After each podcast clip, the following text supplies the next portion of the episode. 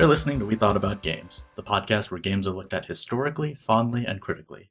I'm your host, Sid Menon, and for tonight's episode, we'll be discussing Ace Combat 5 The Unsung War, also known as Ace Combat 5 Squadron Leader, an arcade flight game developed by Project Aces and published by Namco for the PlayStation 2, and later published by Bandai Namco for the PlayStation 4.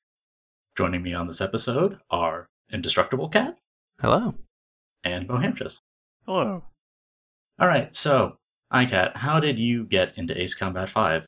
Well, I've been following the series since uh, Ace Combat 3, the Western release of Ace Combat 3, and uh, I've just been playing every game since then, with the exception of the 360 exclusive. All right, how about you, Bob? Well, back when I was, you know, younger, my stepdad bought Ace Combat 5 because he saw a cool game with planes. and uh, I ended up playing Ace Combat 5 first. Then I went back and eventually later played the other games, including the uh, Japanese version of Electrosphere. And I'm just a diehard fan of Ace Combat, with the exception of Assault Horizon. yeah, and for me, I saw the game previewed in PlayStation Magazine, I think, and I was like, "Oh, I think planes are cool." I grew up in Chicago, and they had the Air and Water show there, so like, yeah, I think jets are cool. I'll get this, and I guess I kind of expected it to just be like a military action game, and then when it had a very dramatic story, I got really pulled in because if you listen to the previous episode, you know I'm also a big fan of Gundam, and this story is like Gundam, but without people having psychic superpowers to let them fire guns on strings. It is very much, wow, cool planes. The only superpower anyone in Ace Combat has is the ability to unload like a hundred missiles onto their plane. yeah. I was also just kind of surprised by the fact that the game was so earnest in tone. In some ways, it could be seen as naive, but I don't know, especially in an era like a decade that to be defined by games trying to be so hard and gritty. Like Ace Combat 5 really did stand out, being hopeful. Also, anti war in 2004 wasn't super popular. Yeah, I still believe it's one of the few anti-war AAA series left. Now that Metal Gear is not in the hands of good old Hideo Kojima. It has a especially precarious place in being an anti-war game with uh, equipment licensed from Lockheed Martin. Mm-hmm. Mm-hmm.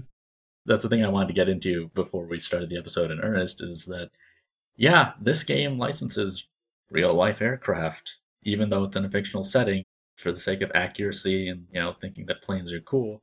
And that is kind of uncomfortable. You really need to like forget about it. Not that the game makes it easy, considering it's like one of the first things that pops up when you start the game. The general sort of feel of Ace Combat is uh, war is bad, but planes are good. But whatever cut that Lockheed Martin got from Namco for the Ace Combat 5 license, I mean, compared to how much of my tax money they're getting to build planes that don't work, it's a structural problem that you can't solve by not buying Ace Combat. Not that it absolves you or anything, or saying you don't have to be conscientious of the fact that it is using real planes. I feel like it's okay to like just like the series, but also condemn the use of real world weaponry in it. Yeah. All right, and with that out of the way, let's get into the development history. Bo, take it away. Not too long after Ace Combat 4 in 2002 at the Tokyo CG Festival, they announced Ace Combat 5 uh, in 2002. Prior to this point, Project Aces didn't actually exist as a as an internal development team at Namco. Uh, instead, it was just Namco. But in 2003, they decided to form Project Aces officially, and that's when you would see them listed on Ace Combat 5, 0, and onward as Project Aces. And while they did have the sort of, you know, cockpit view and, you know, more realistic view for Ace Combat 4 for the first time, like they literally got in the plane and modeled it. So, you know, you had cockpit views, top speeds, all sorts of general avionic performance. That was all being modeled after the real life counterparts. After a relatively short dev period for the time, the game was released in October of 2004. And I mean, it received pretty good reviews, despite being, you know, sort of unrealistic. So this was uh, Kazutoki Kono, his first overall directing role in the series. He did uh, art direction on Ace Combat 4. You would see a lot of his artistic choices in the cutscenes, and he did a lot of the visual work on Ace Combat 2. Ace Combat 1 and 2 are a lot less integral, I guess, to the overall series than, you know, say 3 and 4. The soundtrack in 2 was fucking great. The soundtrack in 2 is amazing. It's impossible to bring up these games without bringing up their soundtracks. If you want to get like a really good feel for Ace Combat 2's soundtrack, go look up Dinopolis. hmm That is like the track I would say for Ace Combat 2. So they were able to model the environments in Ace Combat 5 after uh, satellite imagery of real world environments. For example, the mission we'll talk about later on, Whitebird Part 1. That general area, besides the space elevator, uh, was actually modeled around an area in rural Japan. So, like, Ace Combat 2, 3, and 4 all take place in what we call Strange Real. We'll get to that in a second they've got sort of an interconnected plot. Three takes place way after four and five, but like up to this point, it had been more of a you know an art, sort of like a set dressing. But with Ace Combat Five, they really brought the story to the forefront, and uh, all this came together to make Ace Combat Five a U.S. million seller. You know, it's not something that the uh, the previous one had accomplished. Yeah, I don't believe they even got a million seller after that. Speaking of Ace Combat Zero, the uh, the cinematics in Ace Combat Five, uh, they were directed by the same person as Ace Combat Zero. That's uh, Kosuke Itomi. Yeah, cinematics directed by Kosuke Itomi, later the overall game director for Ace Combat Zero. Soundtrack by Keiki Kobayashi, and they do fantastic work. Yeah, so the music director and also one of the contributors to the soundtrack was Keiki Kobayashi. And then Tetsukazu Nakanishi was the sound director and also contributed to the soundtrack. And then there were two other people who mainly contributed, Junichi Nakatsuru and Hiroshi Okubo. I tried to listen to the soundtrack to find some common threads, and they do have some things that separate them, but for having four composers, the sound is very consistent. It's not always the same genre, but you could listen to any of it and say that sounds like Ace Combat. It also features two original vocal songs The Journey Home, which was written by Katsuro Tajima and performed by the Warsaw Philharmonic Orchestra, along with The Unsung War. The Journey Home has two different vocal versions with lyrics in English, and The Unsung War has a Latin chorus. This was all pretty heavy stuff for Namco at the time. It took them three years total to compose and develop the soundtrack, making it the most expensive Namco soundtrack of the time. It is a fantastic soundtrack. It is also the first one to feature a licensed song, Blurry by Puddle of Mudd. Uh, Yep, the boys who wrote She Fucking Hates Me have a track on this. Oh boy. Yeah, it was weird in 2004. It's really weird now. This is a band that has a section on Wikipedia called Lip Syncing and Other Controversies, followed by Connection with Fred Durst. I really need to know the connection to Fred Durst now. Apparently, he signed on their label and helped them. And then the lead singer said, No, he never helped us. And then got in trouble. And then years later said, He actually helped us a lot. The lead singer seems like a huge dirtbag. you gotta be like a special kind of asshole if I didn't be seen as unfavorable by comparison to Fred like, and just the last couple of uh, credits for this the screenplay was by Sunao Katabuchi, whose only other writing credits are the FMV sequences in Shining Force Neo, and then later did the story for Ace Combat 7. Those are the only writing credits, which is kind of surprising considering the quality of the story. Hey folks, Post Edit Sid here. I should note that these are Sunao Katabuchi's only game writing credits. In between Ace Combat 5 and Ace Combat 7, he worked as the writer and director on the anime series Black Lagoon. And the translation was handled by Kevin Gifford and D. Scott Miller and edited by John Ricciardi. His name might be familiar because the year after Ace Combat 5 came out, he founded 8-4, the studio responsible for translations such as the one for Nier and Dragon's Dogma. I believe they also translated Undertale to Japanese, didn't they? Yeah, they did. Alright, so we mentioned the game being in a fictional setting called Strange Real. Kazutoki Kono was asked about this, and he said, We coined the term Strange Real World when we were making the world of 4 using improper English grammar, but coined it we did. From that point on, for whatever reason, it became established to users around the world as Strange Real. For that reason, true Strange Real is what we call the world based on 4, from which the number titles have stemmed. The advantage of this setting is that it allows them to tell a story in a relatable real world without the baggage of real world politics, which can often be a uncomfortable sticking point. And this is why they would do this Assault Horizon, you know. Where it became an uncomfortable sticking point. Oops. The biggest changes in terms of the layout of the world is that in the space that would be the Pacific Ocean, there's the Usean continent. The planet is still within the games referred to as Earth. I don't know if this is maybe a translation or story writing slip up, but there'll be references to real countries in it. So I'll say I'm going to go get Italian food later, or a plane's description will say it's a Russian design. It's like, what's Italy? What's Russia? In a world where Spain is known as Sapin. I think they could have easily just made it in Italy. I don't know. Yeah, there are some things that are very close and some things that are a little more different. They actually designed Strange Real for Ace Combat 4, but it was only a little different. And then in Ace Combat 5, if you look at the world map, it's actually been really overhauled and is now its own entity. And the big event in the backstory of the world of Strange Real that shaped it was a giant meteor called Ulysses 1994 XF04. It's using an actual naming convention. And it collided with the planet in 1999 and it killed half a million people. It displaced 1 million people destroyed multiple urban areas and caused a massive refugee crisis. And while none of that's specifically referenced within the game it is important to why countries do certain things it's the kind of detail where if you see it afterwards you say okay that makes sense it's you know the kind of thing that they sometimes fail to do with games set in the real world about why they do things they do. Funny you should bring that up because I think Ace Combat Infinity, the uh, free to play one, has the real world, but the Ulysses still like crashed into the planet. So it's mm-hmm. the same thing, but with real world countries, and it's strange, strange real even. You see a lot of the stuff that countries use to deal with Ulysses in their own way. In Ace Combat 4, you have to deal with Stonehenge, which is a big battery of guns that they were going to use to shoot down fragments of Ulysses, and they turn it into a weapon. I think we do have to bring up the fact there are super weapons in this universe.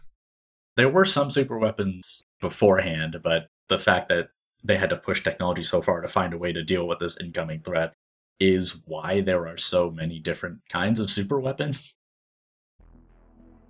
Before we get into discussing the main modes of the game, we want to discuss how it plays because it's not the most underserved genre by a long shot, but it is pretty likely that you haven't played one.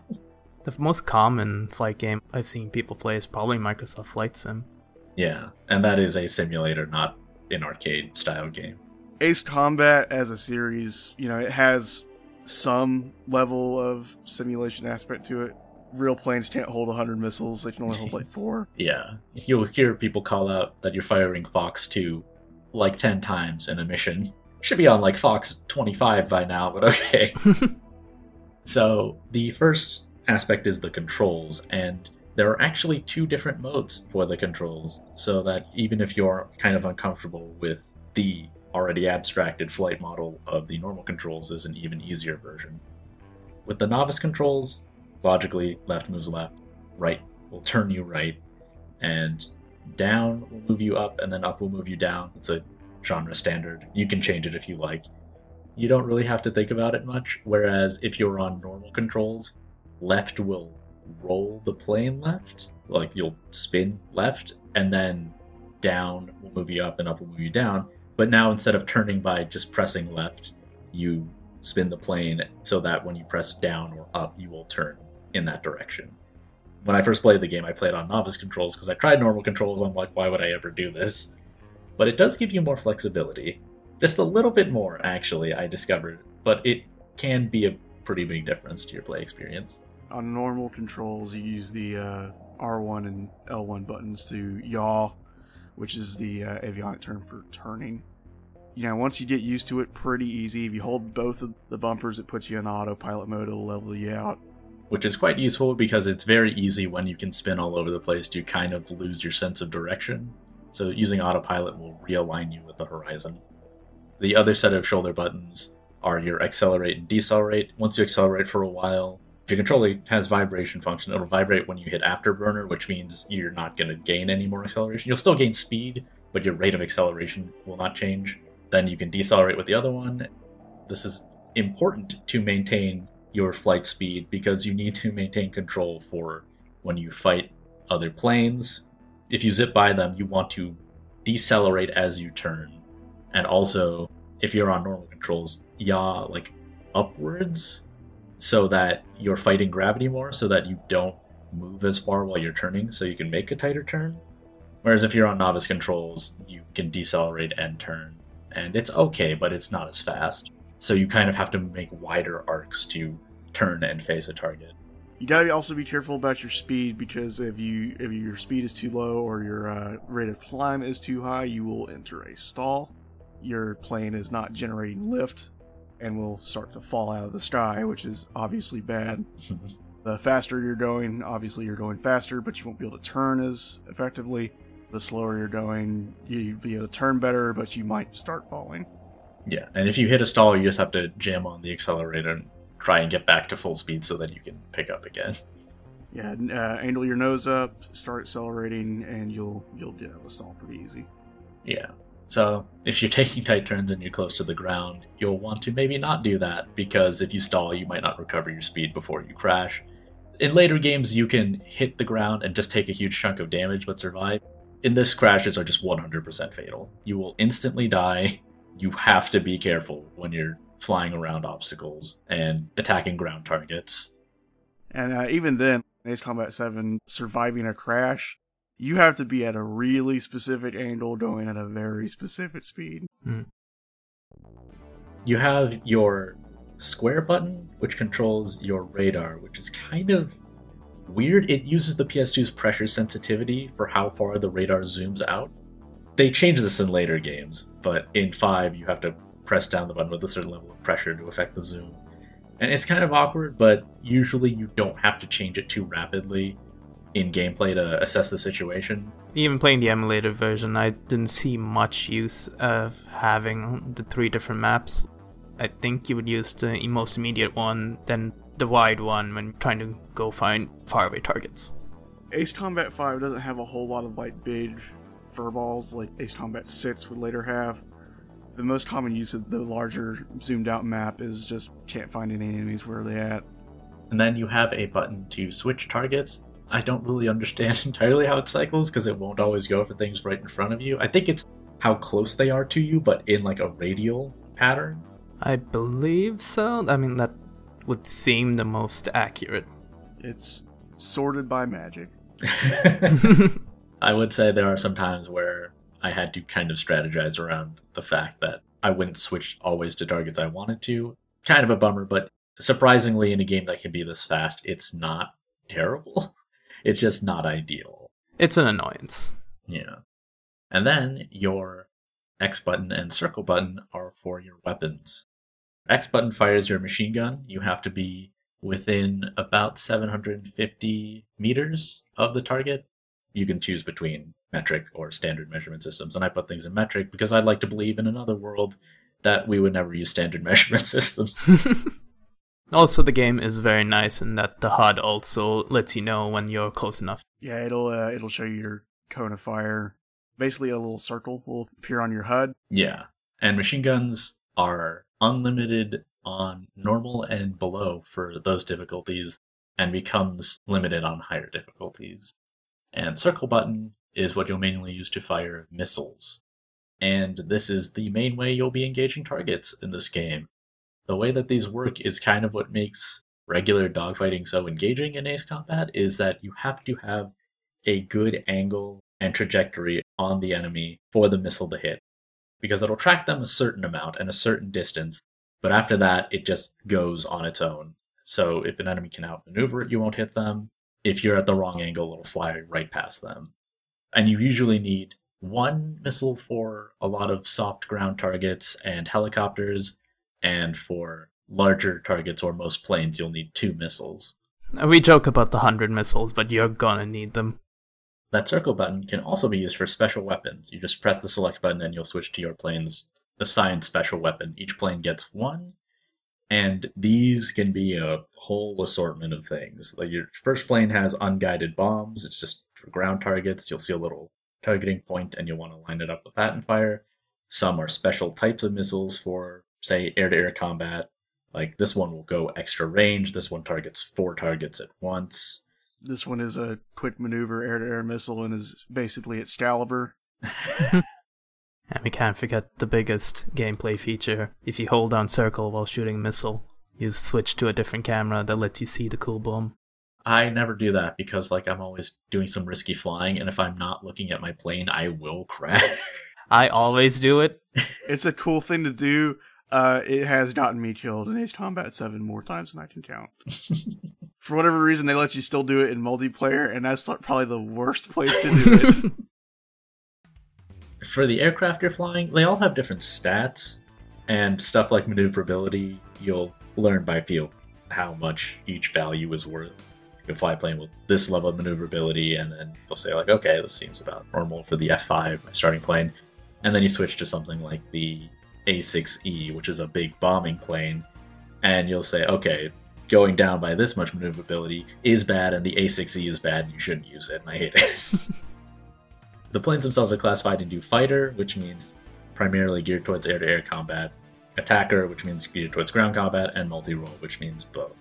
These planes have air to air and air to ground values assigned to them as both a general guide for its effectiveness and also for later in the game when you are choosing which planes to use on what mission. There's an expected level of force the enemy has that's indicated on the hangar screen. Ideally, you want to reach that level with the planes you select, but you can do any mission in any plane. I wouldn't always recommend it, but you can do any mission in any plane. I mean, when the game really wants you to use a particular style of plane, it'll let you know, like during mission briefings. hmm And we mentioned that there are, you know, air and ground targets. Like soft ground targets would be things like anti-air guns or SAM surface-to-air missiles. Generally, with types of enemies, you'll learn over time which types they are by their model number, because that's how all the targets are generally sorted. So you'll see AH-64 is like, oh, it's an attack helicopter. CH is a combat chopper. You know, this is an F-15E, so it's a jet, so it's going to take two missiles. And this will help you over time develop a sense of just how you should be prioritizing your targets, depending on whether you're defending something or trying to destroy a certain amount of targets in a certain amount of time. Each target has a point value as well, which figures into this game's kill rate system. With certain planes, they have a meter in their name in the hangar. And as you defeat targets, which are valued based on what the target is and what difficulty you're on, you'll fill that gauge. And once it fills up, you will unlock the next plane in that tree of planes. Later on, you'll gain the ability to use wingman commands. These are tied to your D pad. You can use them to order your wingman to attack, which will attack the target in front of you that you have targeted. Cover, which means they'll generally try to keep enemies off your tail. Disperse, which means they'll spread through the area. And then there's another button that's a toggle for whether they can use their special weapons or not. I always toggle it on. why not? I was kept mine in disperse personally. It was weird. When I played the game the first time on normal with novice controls, I felt like the wingmen didn't do anything. Like, I really think they didn't do anything. But then when I played the game recently on hard with normal controls, I found that they actually did help a lot. I wonder if it's tied to the difficulty, how good their AI is. Which is why a lot of reviews would say, oh, it seemed like the wingmen didn't do anything that would line up because they probably didn't play on hard their first time. Yeah, uh, like for this recent playthrough, I played on hard, and they definitely um start helping out. There are even times where they stole a kill from me, but I'm not salty about that. and we've been mentioning the difficulty levels. There's novice, which is ridiculously easy. I kind of wouldn't recommend playing on it at all. I feel like you would barely get anything. Plus, on lower difficulties, enemies are worth less kill rates, so it would take you maybe the whole game to fill those meters. yeah. Yeah, like uh, if anything, I would recommend Novice just as like you play the first few missions on it so that you can get a hang of the controls and then move up to normal. And normal is a, is a pretty fair way to play. I think there will be some parts that are still tough, but it ramps up, I think, appropriately.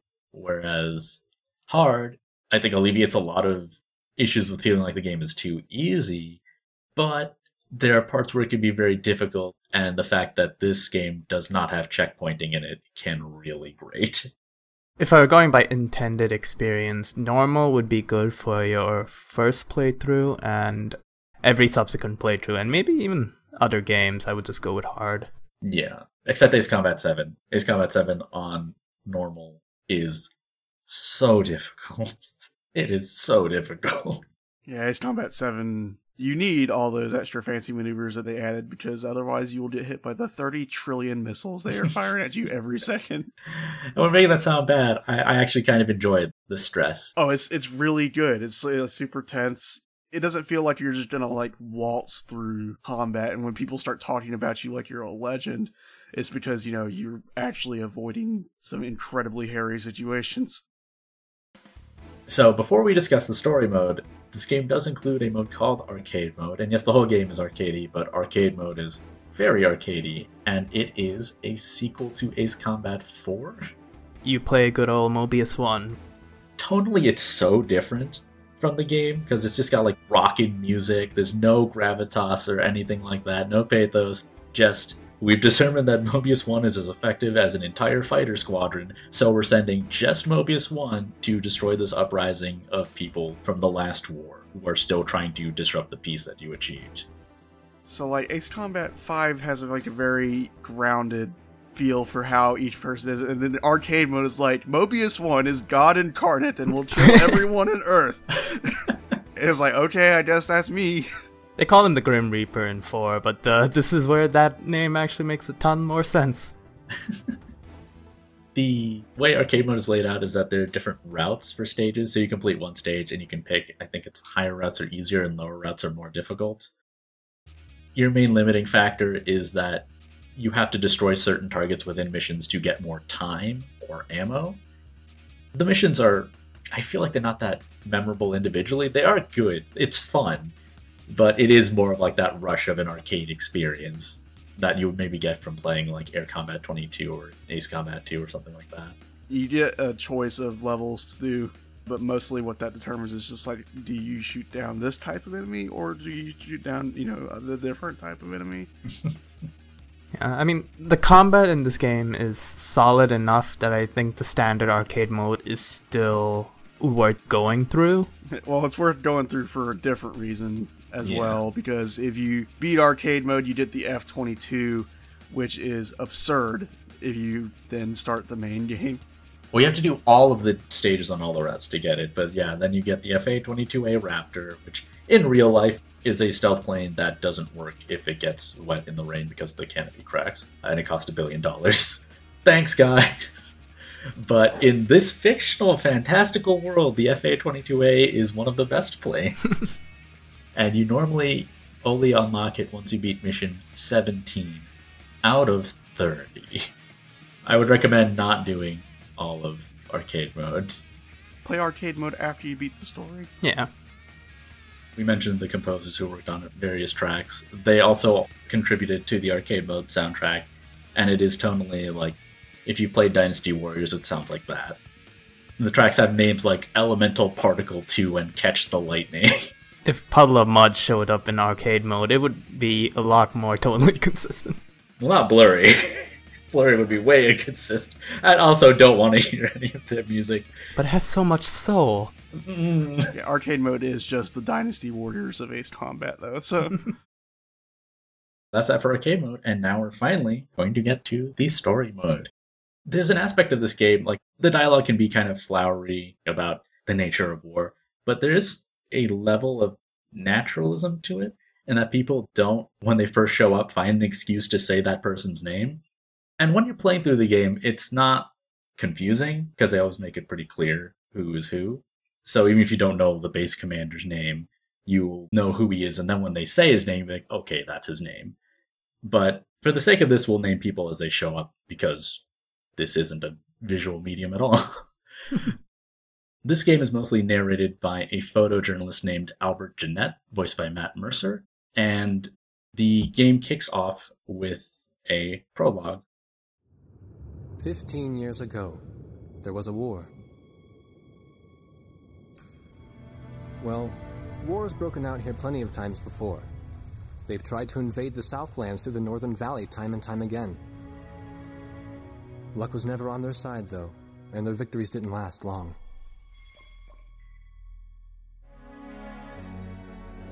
They didn't realize that times had changed. Facing one defeat after another, losing territory, and watching their nation dwindle, they built up their industrial strength to unprecedented heights and used it to wage one final battle against the world. That was 15 years ago.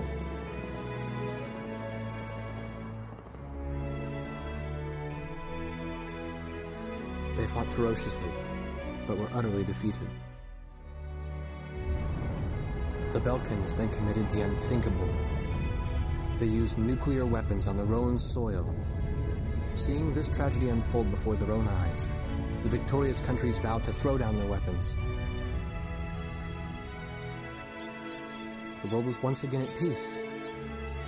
And thanks to them, it seemed it would last forever. On a distant island, far away from civilization, the protectors of the peace take to the skies. So after that intro, we see that Genette is in a plane with a pilot named Jack Bartlett with the call sign Heartbreak One. He's voiced by Steve Blum. Back again, baby. He's in everything. And he's a veteran of that previous Belkan War, and he's famous for turning rookies into aces. But they've been attacked during a training exercise by unidentified enemies. He sends some of them away from the action below, and with the rest of his team moves up. Genette passes out during this dogfight. The next scene is them on the ground, walking away from the plane, and Genette reveals that the rookies in that area down below, away from the fight, were actually moved directly in the enemy's line of fire because the command room, as he says, misplaced some zeros. The other instructors also died. The only remaining pilot is the trainee Kei Nagase, call sign Edge, voiced by Karen Strassman. She promises to not get killed, and Genette finds her very interesting by her seemingly very quiet demeanor that she survived this really awful battle. But after taking a photo of her, Genette reveals that his gear has been confiscated by the base, and he has been confined to the base because they want to keep everything under wraps. The remaining members of Bartlett's squadron, War Dog, are joined by Alvin Davenport, whose call sign is Chopper, and he's voiced by Eddie Frierson, and you, the player, whose call sign is Blaze. You're voiced by the D-pad. I do love how uh, lucky Osea was in just having three aces not go into this ridiculously terrible training mission that got everyone killed. hmm And so after all that introduction, you get Mission 1 Shorebirds. The briefings in this game, this is actually a detail I didn't appreciate at the time because I played it on a CRT television. But they actually put a lot of effort into making the presentation of these displays and stuff very CRT like. They have the test pattern, they have the fuzz on them and stuff. It's it's really cool. Like when you see it on an HD display, you can appreciate the amount of work they put into capturing it, which is impressive because a lot of people at the time probably saw TVs and were like that's just how things look. Like you wouldn't really try to recreate that. I mean, they they look just chef kiss. You know, it's great. Not to mention the soundtrack for the briefing. It's got this like sweet slap bass. It's playing under this part right now as we're talking, but it's such a good briefing theme. And like I mentioned in the near episode, the person giving the briefing, well, there's a character who gives a briefing, the base commander Orson Perrault. But when you get into mission details, those are all voiced by Jameson Price. yeah. It's so great. Should be noted though that Jameson Price will voice all of the mission briefing details in this game, even when it couldn't be the same person. When you're in like different bases or different command situations, it is always him, and he does speak with like a voice. He's not a computer or something. They got the special future Jameson Price AI that tells you about the mission. Yeah, he's, he's like Hatsune Miku. I, I want a Jameson Price vocal. Oh, yeah. For this mission, an unidentified spy plane has entered Osean airspace and has been damaged by anti-air defenses, and your job is to go out there and, under Bartlett's command, request that the plane lands. Before the mission starts on the loading screen, you see an excerpt from a poem that says, Amidst the eternal waves of time, from a ripple of change shall the storm rise. Out of the abyss peer the eyes of a demon. Behold the Razgriz, its wings of black sheep. Which is so metal.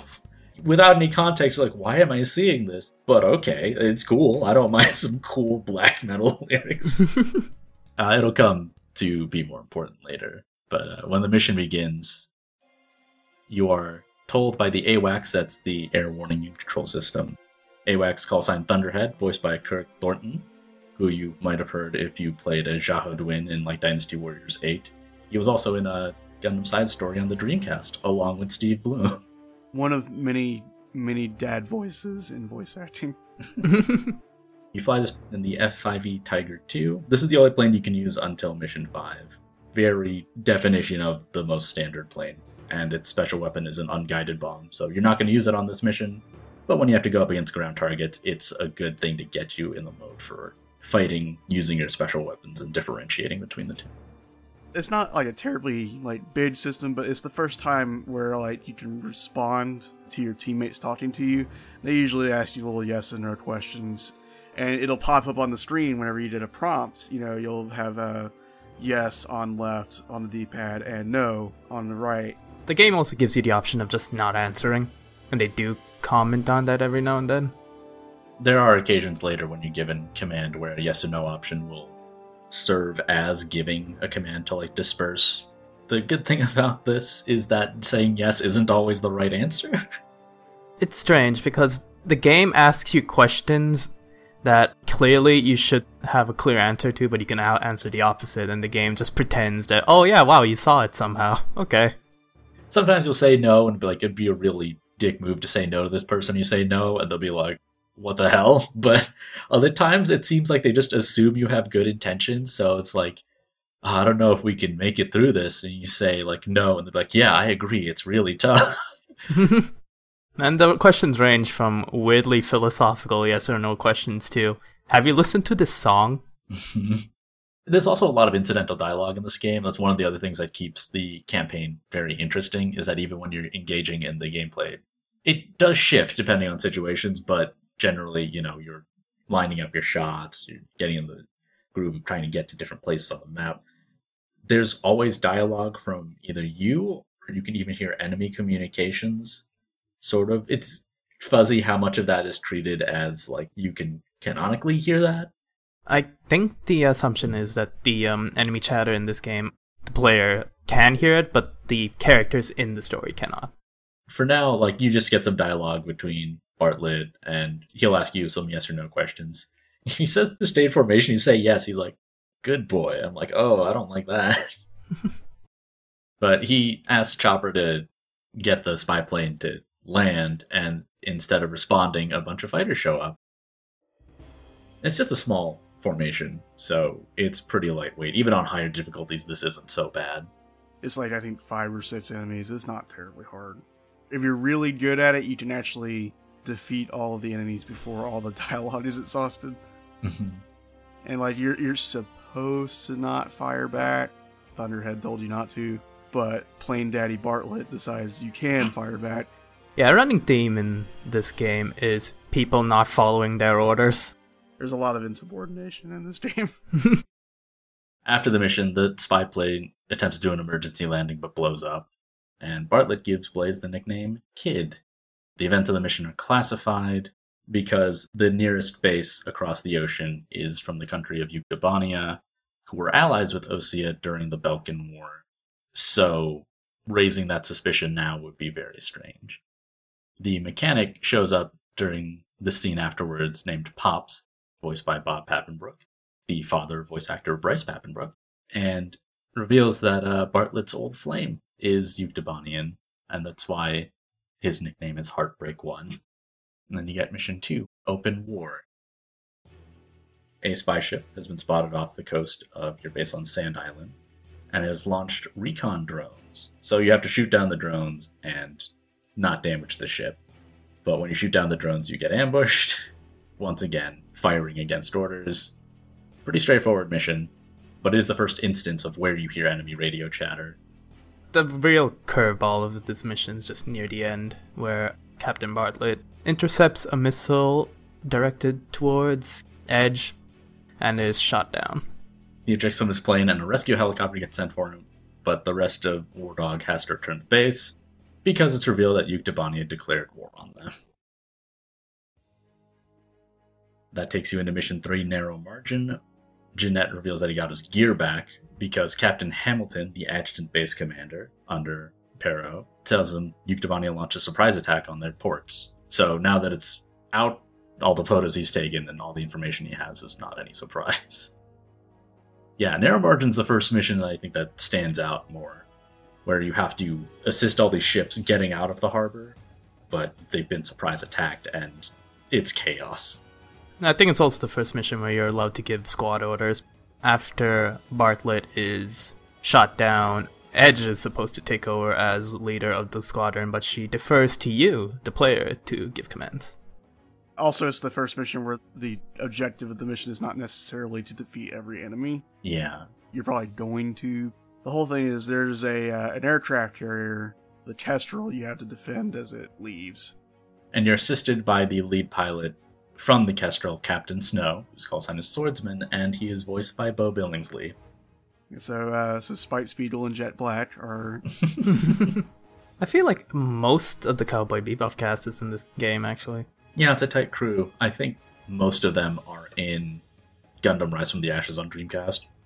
Also, there's a cutaway scene in this where you just get a black screen and Chopper narrates that light from the fire of the crash jet reveals that there are a bunch of dead bodies floating in the water. Suddenly, shit got dark. I kind of feel like there's no version of this scene where there's anything there, but it kind of feels like maybe originally they were going to have a visual of this and then they cut it because it would have kicked the age rating up from teen to mature. Most of the mission has stuff like your allies accidentally shooting each other because they couldn't identify enemies. There's just a lot of darker subject matter that only comes through through the um, audio.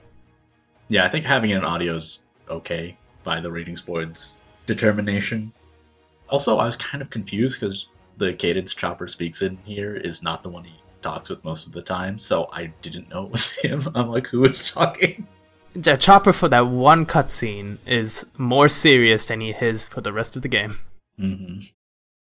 Upon completing the mission, you find that the Kestrel and three other ships have successfully left the port, and the captain of the Kestrel, Captain Anderson, thanks everyone for escaping. I would also say this is the first mission where it becomes clear that the checkpoints in this game are not great. Literally, if you fail the mission, you gotta start from the start. For a first time player, you know, this is a pretty big mission. Like, there's a lot of enemies, and, you know, there's variants and targets. You know, there's gonna be stuff on, you know, on the water, there's stuff, you know, in the air. They're both gonna be shooting at you at the same time. It's a big jump in difficulty. This is probably the first time you, you might maybe get a game over. It's also clearly cut into two separate parts. Like there's the first part where you're helping the ships get out of the dock. Then there's defending them while on sea. It's clear in a lot of places that they could have put checkpoints in, but they didn't.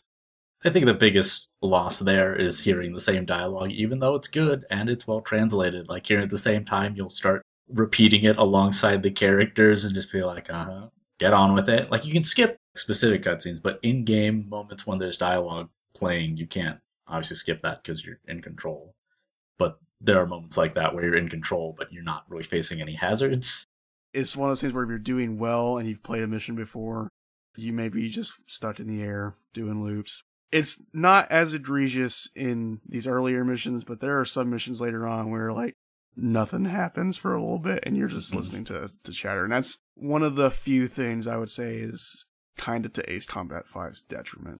Yeah. Because I think maybe even after playing 7, I think 5 is the best in the series overall in all aspects. And I think in terms of games we've covered on the show, it is one of the highest quality games, but it's not perfect. The fact that the checkpointing is non existent can really bite sometimes, but getting through it is still satisfying. To compare, Ace Combat 7 has actually pretty great checkpointing. Mm-hmm. 5 also, the graphic quality of the planes is pretty solid. Pretty much everything else is kind of muddy and doesn't look that good. Yeah, that's uh that's PS2 stuff. Even Ace Combat Zero, which came out later, still had kind of muddy environments. It's very obvious what you're supposed to be focusing on. I would say the thing that's dated to me right now is the cutscenes. Yeah, they they have that sort of PS2. Yeah, I'd say that, but in terms of direction, they're still top notch. As far as like PS2 goes, they look pretty good. I mean, this is Namco at the top of their game in terms of aesthetics. This is the era of Tekken 5 and Ridge Racer 5 and Soul Calibur 3. Soul Calibur 3, yeah. They're really pushing the envelope on the uh, on the PS2 and this does not change for Ace Combat 5 or 0. There's a cutscene in Ace Combat 0 where it shows a close up of your enemy's plane. And honestly, if you showed me that model of that plane, if I had not played Zero and you showed it to me today, I would assume it's from a PS4 game. I think Zero made a slightly better decision in just having real life actors just portray these characters instead of the um models they have for five. It does have like the most obvious ADR in the universe though. yeah. We actually get that kind of strange disconnect between not using real actors but using real world music. First, they mentioned that Bartlett was not found when they went to go rescue him, which they had to do later. Just the enemy intelligence vessel retreating. It becomes clear that Sand Island, which is very distant from the rest of Osea, is going to become the front line of defense against Yuktobania. When Genette and Chopper talk about this, it's right at the chorus of Blurry by Puddle of Mudd. Chopper, and I quote, says, I love this sound. yeah, it's like, oh, I love rock and rolls. Like, I don't know. It, I mean, I guess technically you could say they are rocking and rolling, but to, to Blurry, the song that I think's about having like a being a distant father or something. Chopper's weird in that they say he listens to a lot of rock and roll, but I also can believe that he just listens to Blurry on repeat every day. In the notes for this outline, uh, I can't put that there's an actual animated dog in this cutscene. Seven has the infamous JPEG dog, which was not actually a still image of a dog. The dog was just told to sit still, and he did completely. rest in peace. Ah, uh, rest in peace. Ace Combat dog. But yeah, this dog is Chopper's dog, Kirk. Chopper also reveals that Base Commander Perrault is suspicious of Bartlett because his ex is Yuktobanian, and now he's vanished when Yuktobania attacks. But as soon as this comes up, you get hit with an air raid, and instead of a briefing, you get to do a takeoff mini game, which is new to this. Really pretty simple, but it's mostly there for set dressing. Fairly easy to pull off. You just really just need to push down on the stick, and you're pretty much good to go. Unlike uh, later takeoff sequences, mostly because those missions are further away, this immediately transitions you right into combat. And you need to stop a bunch of bombers targeting the base runway. There's literally a part where you're taking off and like you look out the side of your canopy and see bombs blowing up. This one's also a pretty intense mission. Also, the music is good, but it reminds me of the Pirates of the Caribbean theme. it does. The music in this mission is a remix of uh, a track from Ace Combat 4. It's a lot more like bumping in Ace Combat 4. Also, I love the chatter in this one they were having a replacement commander for War Dog come during this particular mission, and he's like, "I'm gonna take over," and is immediately shot down. Mm-hmm. And no one cares because they all hate him. also, mid-mission, Pops takes off in a transport plane because there's a bunch of volatile supplies like ammo and such on the base that they need to get away from there. And as he takes off from the transport plane away from the battle, Hans Grimm, with the call sign Archer, voiced by Johnny Yong Bosch, doing a kind of nerdy voice. Not an annoying one, I don't think. Yeah, Johnny Yong Bosch is in this series a lot, and you can tell when it's him. He voices PJ in Ace Combat Zero, and I am surprised they actually allowed him to voice another major character. he is a replacement pilot trainee, so he hasn't even finished all his certifications yet, but Bartlett's spare plane was in the hangar. He requested that they get it ready when he thought he's going to be rescued he gets in that plane and takes off. And you have to defend him from being blown up on the runway, and then once he takes off, he joins you. The big point of this mission is Grimm joining you and actually doing pretty well despite being a trainee, so he's immediately promoted to a full member. The base takes minimal damage except for Chopper's rock and roll final. Ah, rest in peace, Blurry. ah.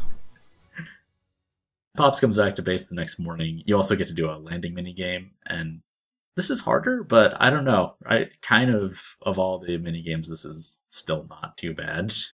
You pretty much just line a crosshair up with the uh with the landing strip, and then you just you know slow down and hit it at a right angle, and well, not at a right angle, but at the right angle. You're also graded on how well you do your landing. it's just how fast. you can be like stopped on the runway, but halfway down, and they're like, "Yep, good, all right." Afterwards, Genette says that he was given official press corps privileges because he was freelance before. Because Hamilton said he would have been a journalist if he had taken a different job. Genette feels like he owes him, and then says that maybe War Dog is the story's after. Yeah, I think this is also the mission where your player character Blaze is officially considered leader of War Dog. Yeah, because the replacement captain is dead, you are now Yeah. declared captain. Which sets you up for a Mission 5 Rendezvous, where Osea is going to use its remaining aircraft carriers to carry out a counteroffensive. So you have to join up with them at the Eaglin Straits, which are covered in fog. And as captain, you can now purchase aircraft. We mentioned the points values earlier for targets, there are also monetary values. One thing that's kind of annoying is that buying and selling aircraft is a separate interface. The menu's kind of clunky, and it takes a second for aircraft models to load in. It's hardly the worst example of this you could get on any system, really. Yeah, a little like annoying thing I find is having to purchase the same uh, plane for all of your teammates. I don't mind that so much because, especially if you play on hard, you make enough money that you can afford them. This is important because the unguided bomb you have is sort of fine for this mission, but you may want something with a little bit more air-to-air punch, especially because like in this one you're still defending the Kestrel. Yeah, a lot of water targets in this one. You might want to buy different planes for yourself and your wingman. You get to keep the four F5s, and you can sell them also if you need to make some money to buy the other stuff. You do need a sortie with four planes, and since you can sell stuff back at full price, you can't run out of planes. Partway through this mission, all these other squadrons are leaving, nothing happened. Once those squadrons are far enough away, a bunch of enemies appear from the fog. You are left to defend the Kestrel with limited numbers. And a really good track plays. Holy crap, Rendezvous is such a good track. Ace Combat has a history of having really good soundtracks, but Rendezvous was a track that was so good they used it for the E3 reveal, and then they just more or less changed the pitch of it for for the full game, and it's still good. Yeah, You seem to be doing a pretty okay job of defending the ship, and then you get a call that a ballistic missile launch has been detected. The first one will go off and damage a bunch of ships. Then you're told that everything below 5,000 feet took really heavy hits, so you need to climb above 5,000 feet whenever the AWACS calls out that a missile's incoming. straight up an instant kill if you do not climb about 5,000 feet by that time. They always say 5,000 feet, so if you're playing in metric, it's 1,530 meters, which is important because I forgot I was in metric and I flew 5,000 meters into the sky. You flew into the stratosphere, I was very safe from the missiles, let me tell you. So when he calls in, you get a 10 second countdown, signaled by like a burst of static, and you get this atonal beep noise when he comes in. And only the Kestrel, Swordsman, and War Dog survive the attack. And the rest of the carriers that they were going to base this attack around have been destroyed. War Dog is not close enough to refuel at a home base, and there's only one carrier to land on, so they go to Heierlark Air Force Base. Nagase has mentioned at the end of multiple missions that she's not going to lose her lead plane, and she says it here again for like the third time, and I was thinking, is this just going to be her whole character? But this is the last time that she does this. And it's revealed afterwards that the attack came from the Scinfaxi, which is an advanced submarine that was in development since the last war in secret.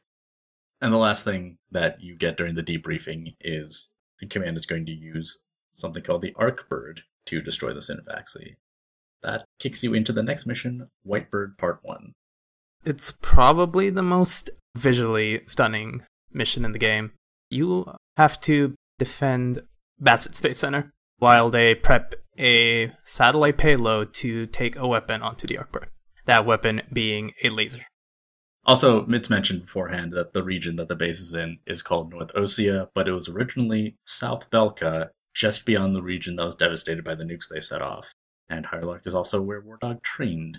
So they're very popular among all the trainees at the base.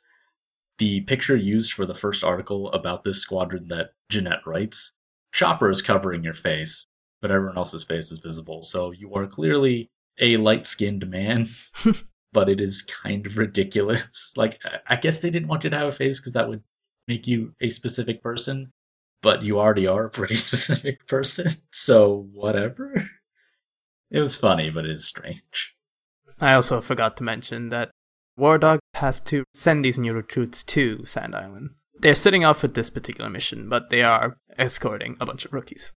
Also, a detail I like after leaving Heierlark, you go to McNeely Air Force Base to stop off, and that's when the next attack comes against the Space Center. During the briefing, you can see the base commander logging in. So for Perrault, his login is Island King, and then for McNeely's commander, it's Rocket Boy. it's mentioned that the Basset Space Center was built by Osea and Yuktobania because they wanted to build a space station under the Osean president Harling's direction alongside the Arkbird. They don't say here that it was made to destroy the fragments of the Ulysses meteor, but that's the thing that's getting in the way of building a space station is there's so much debris. Nagase points out that she uh, really subscribes to the president's idea that space exploration is a hope for peace.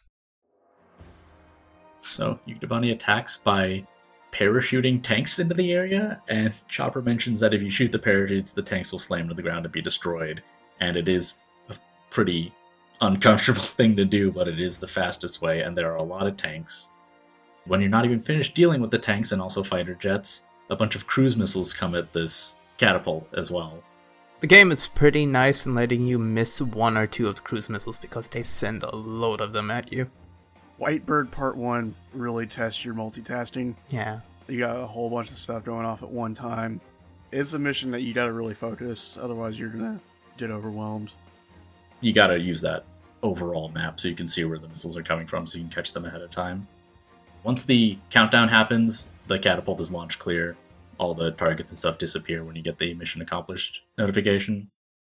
But afterwards, Genette mentions that they wouldn't know why they targeted the Space Center until it was too late. Because as a reminder, this is told in the past tense, and uh, that's very ominous. also, for being this mission, you unlock the FA-18C Hornet, which is a multi-role fighter, and I use that on a ton of missions. Yeah, it's one of the best early game planes. Yeah. From there, you get mission 7, Frontline, you have escorted the new recruits to Sand Island, but a large scale amphibious invasion force is coming in. You and the trainees, who are referred to as Nuggets, are all sent out to fight them off. And this mission seems mostly just like a managing targets thing where you want to stop them from crossing through the battle area to reach Sand Island. Until you hear that burst of static and an atonal beep and hear that a ballistic missile has been launched. Wardog tries to help these rookies get to a higher altitude.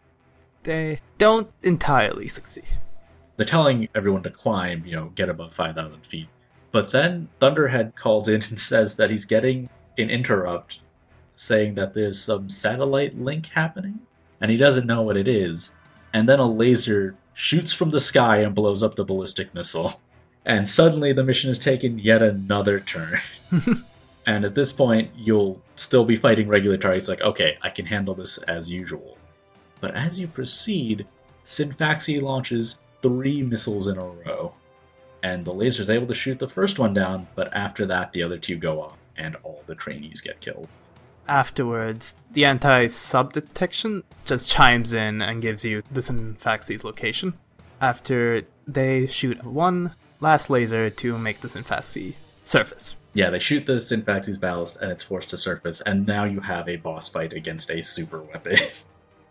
this part is really intense because at first you think, okay, it's surface now, I'm just gonna have this fight. And this thing has a lot of targets, very strong, takes a lot of hits, and it will still launch burst missiles during the sequence, so you have to take on as many targets as you can and then make time to climb. Because if you don't, you will instantly die and have to start the mission over. Yeah, and this is a fairly long mission already, so you're probably really strapped for ammunition by this point as well. Mhm. Like I had to basically finish this entire mission with a machine gun, which was terrible. Yeah, it's it's pretty rough.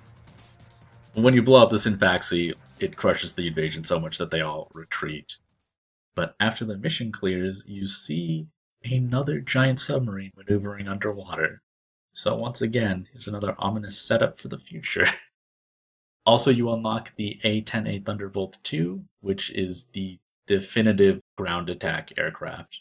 It has a giant chain gun that is pointed towards the ground more than other planes, so it's much easier to shoot ground targets with it. Ton of armor, it can take a bunch of hits. It's not very maneuverable, but it's not for dogfighting. This is also the only game where I actually really liked using it. Yeah, the, the Thunderbolt two in uh in five is pretty good. After that, you get the mission Handful of Hope.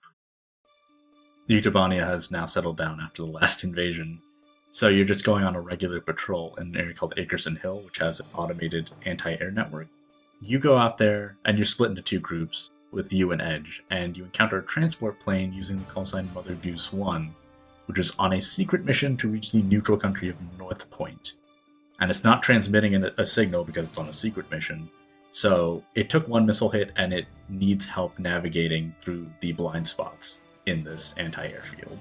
so your radar is able to pick up where the cone of vision for these AAs are. Basically, what you're supposed to do is navigate your way through this, and Mother Goose 1 falls pretty decently behind you. It does ask you relatively to slow down or not take type turns, but I don't think it really matters. It's fairly forgiving. It's maybe not the most exciting thing in the world on replays, but the first time you do it, it's pretty tense to just try and thread the needle and get through all those spots. Partway through, Yuktobanian fighters show up when you reach the other side.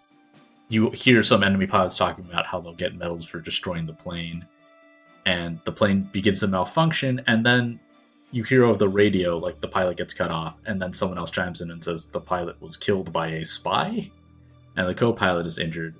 So the guy on the radio says, "Well, I'm the cargo, and my secretary is going to try and land the plane." And thus he asks you to call him Mr. Cargo. You just need to blow up some wind turbines to make sure the plane can land. And the weird thing here is they only become targets in sequence. Like as the plane gets closer, you can't just all blow them up and then fly away. then afterwards, Nagase asks Mr. Cargo if he had to use the White Bird to fight war if peace is still possible, because the Arkbird has been loaded with the laser, and it's pretty clear at this point that it's the president. They very much spell it out to you at the end of this mission. And he says that it's still possible. They just need the Arkbird so they have something to negotiate with. Everyone's low on fuel, so they can't stick around. So a group called the 8492nd Squadron comes in and say they'll handle the rescue operation. But afterwards, when they get back to base, Genette gets his camera pushed out of Perrault's face because Perrault's in a bad mood for some reason. Later, Genette asks Nagase what happened, and she says that the White Bird was the one thing they had for peace negotiations, and it has slipped out of their hands. And then you find out through narration that explosives were hidden in supplies delivered to the Arkbird, and its laser was destroyed. Like I remember when that happened, it's just like, oh no! It's like, oh shit. I just feel like stuff keeps happening when you're not expecting it. With the Scinfaxi attacking and then the Arkbird getting destroyed. You get the sense too that no matter how strong your successes are, you're going to be on shaky ground throughout this. And that leads into mission 9, Lit Fuse, where Osea is finally ready to do an amphibious invasion of Yuktobania, and you have to assist four different landing groups. You have to go split your attention to four different locations because they're all happening simultaneously. So again, this is just like a systems driven make sure your allies don't get wiped out. Each group will let you know when they're about to lead an attack. Pretty straightforward mission. Also, before this mission, the poem you get changes to The demon soars through dark skies, fear and death trail its shadow beneath, until men united wield a hallowed saber. In final reckoning, the beast is slain. Continue to being incredibly metal. also, Grimm tells Chopper that his older brother is part of the ground forces.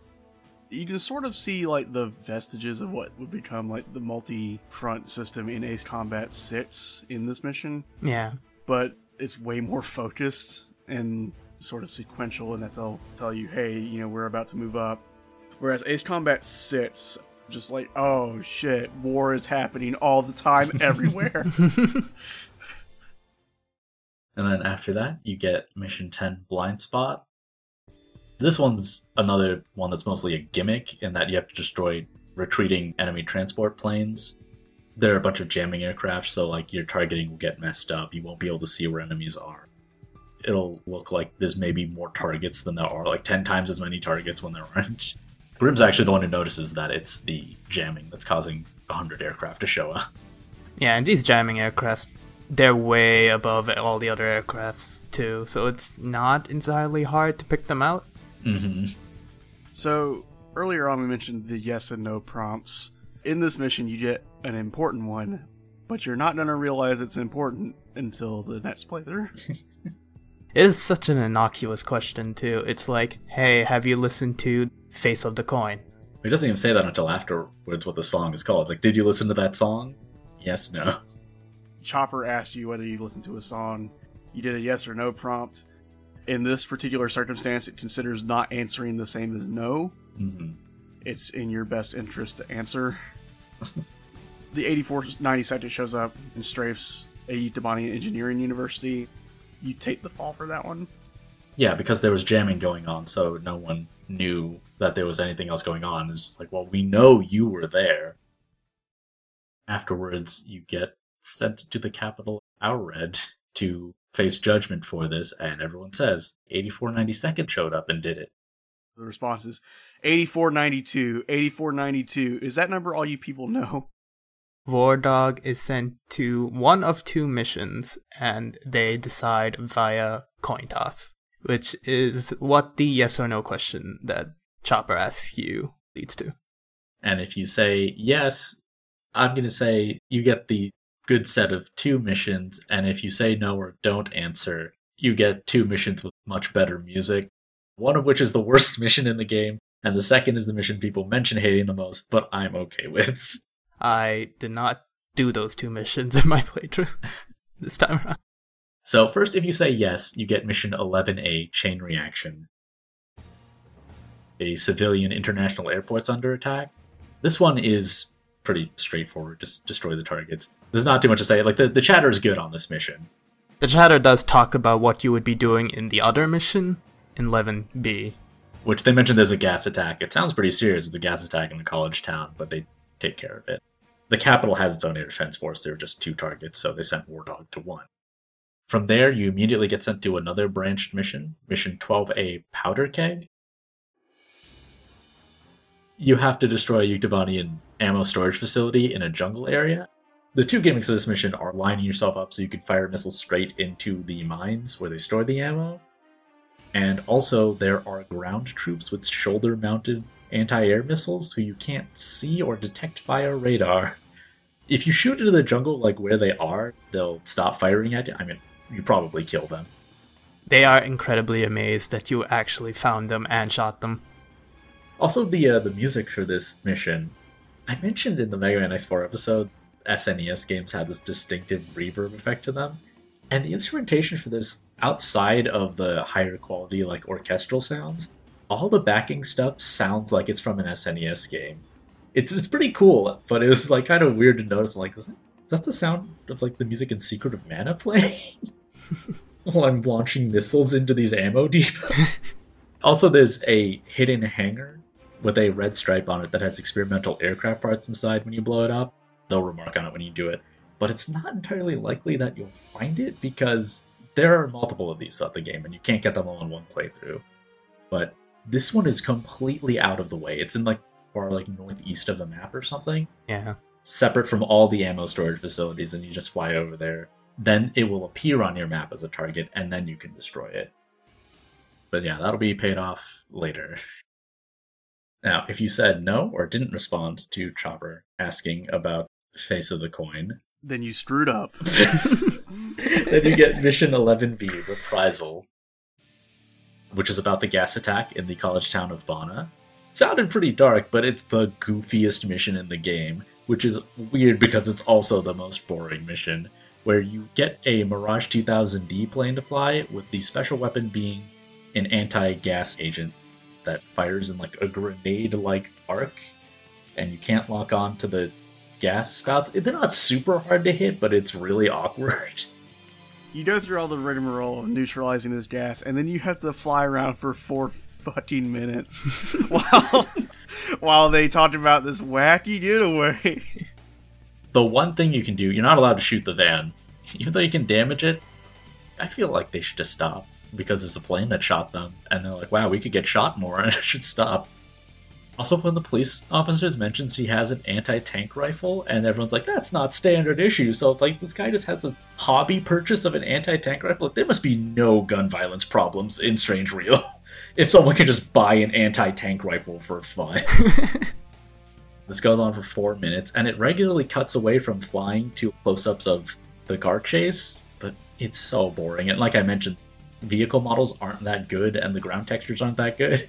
So it's like you're really gonna zoom in on these low detail, muddy textures for this sequence for four minutes. The one joke I do like is they throw stuff from their car which shows up on your targeting computer. So it'd be like chair, rocket launcher, gun. But if you blow those up actually with like your machine gun, then they'll throw a bucket of fried chicken out of the car to gain speed. Uh, the the world's worst casualty. Truly, war has such a high cost.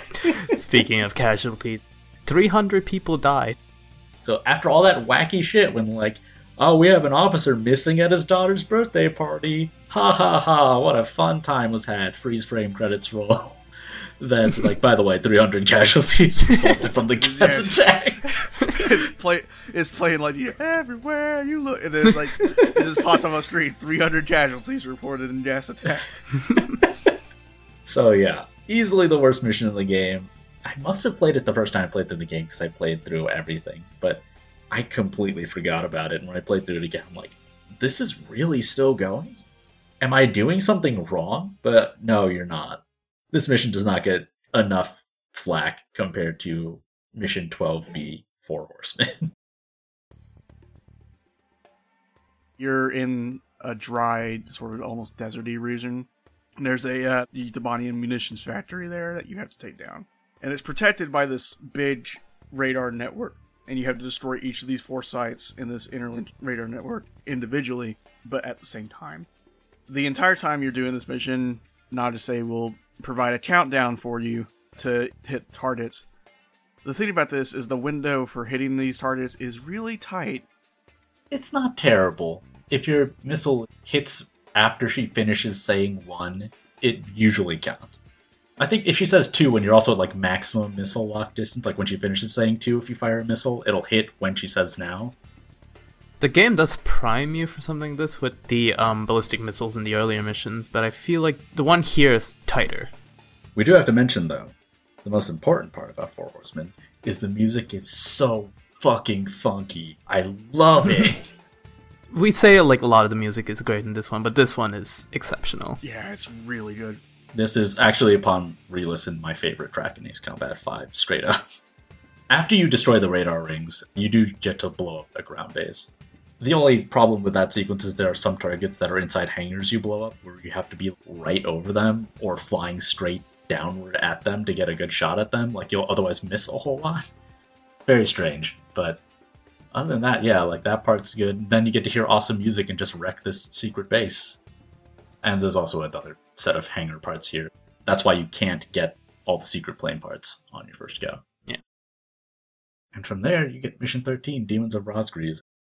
I just love that you see a shot of like an Arctic area and a single burst missile flies out of the water. Nagase is in the briefing room trying to remember the next line of a story she heard as a child. And then Chopper's like, oh yeah, yeah, I heard that story. It's the Demon of Razgriz, right? My grandmother used to tell it to me. And then Genette narrates what this legend is that in times of great change, this demon called the Razgriz appears and rains death on the entire world and then dies. But after a period of rest, it returns as a hero. I also really love this cutscene because at one point Chopper basically extends his hand out to like get the book Nagase is reading, and I don't know what it is about that cutscene, but it looks like she slaps his hand away. Your mission is to destroy this new super submarine, the Hrimfaxi, which is hiding in the Razgriz Straits. War Dog follows a transport submarine bringing more missiles to the Hrimfaxi, and they are given a very limited window. If they're caught, they only have a solid minute to shoot the Hrimfaxi before it submerges. Before you get to the mission, you get to do a mid-air refueling minigame, which is the hardest one because you have to line up with a plane. It seems like it might not be too hard, and then you wobble all over the place, and you're like, am I going to crash into this plane? Am I going to line up with it properly? I flew past the plane. What do I do? But you can also do it like really fast once you get the hang of it. I think in terms of minigames, it's the one that's most satisfying to get good at it. Just like, yeah, I know how to fly a plane. That's right. I'm a pilot. I could shoot down hundreds and hundreds of fighter jets and destroy tons of bases. You want me to line up a crosshair with a plane in midair? Impossible. No one's ever done this. The Hrimfaxi has uh, basically the same stuff as the Scinfaxi earlier, so you still have the ballistic missiles. Every now and then, the Hrimfaxi will submerge and re-emerge, so you basically have to wait a given time, and Chopper himself does not like waiting, as he points out. It submerges just so you can fight the other drones and stuff it's released, but it re-emerges because the damage you do to it the first time means it can't launch missiles underwater. So sometimes it will launch a missile and it will be at the Osean landing force way out there, and other times it will be launching at you. And Thunderhead will let you know which one it is. Also, I think you have one other person acting as AOX in this one outside of Thunderhead. There's another mission commander because another guy takes over during the briefing to let you know about it because it comes from higher up in command. He's also observing the mission. This is also the same mission where uh, War Dog learns that all their higher ups kind of suck. But after you destroy it, the Hrimfaxi crew declares that we thought we were the Razgriz, but it was actually the enemy squadron all along. After you beat the mission, everyone's celebrating, and Genette interviews Pops about his past as a pilot. Me? Heavens. The ace pilots who sunk the enemy submarines are right over there. And I'm the person you want to interview now? No, it's not that. It's just that I heard you used to be a fighter pilot yourself. I just fly freight planes for the maintenance crews now. The captain, Captain Bartlett that is, it was time for an old man like me to quit trying to compete with the young guys. Talk about a lack of respect. Where did you meet Captain Bartlett? we were both shot down and we bailed out behind enemy lines in the last war. We got through the bullet-ridden battlefield and made it back to the Allied front line. I tell you, it was tough getting the Army to believe we were on their side. Shot down. You two? Hey, it was a long time ago. Everyone makes mistakes, right? It's funny that he's just so complimentary towards Pops. He's just kind of like buttering him up for some reason. Which doesn't seem like the most professional thing to do as a documentarian, but okay. And Pops himself is kind of confused by it. He's like, but the really successful pilots who blew up a submarine are right there. Why do you want to interview me? But yeah, the details of his past with Bartlett are pretty interesting. Again, it's a reminder Bartlett's still out there. You don't know what's happened to him. So Pops is the most experienced person on the base that they're going to need to rely on. And then you get the mission with. I'd, I'd say this actually ties for my favorite song in the game. This is my favorite like song with a sense of pathos to it. for mission 14, Ice Cage. A team of Marines has captured a POW internment camp, and they want to send in helicopters to rescue all the prisoners, but there are enemy aircraft in the area. They've taken over the base to a certain extent, but the other half of the base doesn't know it's been taken over. So they want to destroy all the patrol planes and then get the helicopters in there to get everyone out before the base realizes that they've been infiltrated. Grim brings up the possibility that Bartlett, who's still missing, might be part of the uh, POWs in this internment camp. And when you show up, Sea Goblin, the Marine team recognizes Sand Island. They've gotten pretty popular. So they're like, oh, this mission's gonna go great. because of this massive snowstorm going on, you won't detect enemy aircraft until they get close, but Chopper will give you a remaining aircraft count to let you know how many there are. And it's just like, have you been to the upper north part of the map? Okay, there's a couple there, there's a couple in the middle. Pretty straightforward. After you take down all the uh, aircraft, you have to take down ground defenses as well, because otherwise they'll shoot down the choppers. And after you do that, Nagase asks the Marine team if Captain Bartlett is with him. They check one time, and she asks them to check again, and is immediately shot down. The gunship that was accompanying Sea Goblin is sent to pick Nagase up because she's safely ejected. But because of the storm's intensity, the gunship immediately crashes too. And you don't want to leave her behind, but you can't do anything, so you have to leave with Sea Goblin and return later when the weather calms down. During your debriefing, Perrault says, We have to look for Captain Nagase because everyone in War Dog has been promoted again. Genette goes into the rec room and sees Nagase's book she was trying to fill in, and it was a childhood fairy tale, A Blue Dove for the Princess. Which actually they put a lot of work into animating. Like there was someone whose job on the staff was just to illustrate this children's book, and there are multiple pages, but you barely get to see it. It's very interesting. I believe the Japanese version of the game uh, came with a blue dove for princesses uh, along with the manual. Oh, that's cool. Yeah. Also, I looked at that person's credits on Moby Games, and they never did anything like that ever again. Also, there's a person in the credits on Moby Games. I, I gotta mention this that they were one of the people who edited the script for Radio Conversations.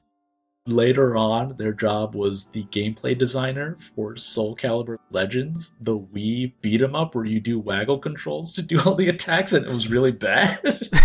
so I guess I don't know. Stick to writing, buddy. what a career. But with Nagase on the run, it leads us into Mission 15, White Noise. Nagase has her distress beacon with her. War Dog is given the uh, mission to locate Nagase, which HUD gives you a signal indicator that increases in pitch and tempo the closer you are to Nagase.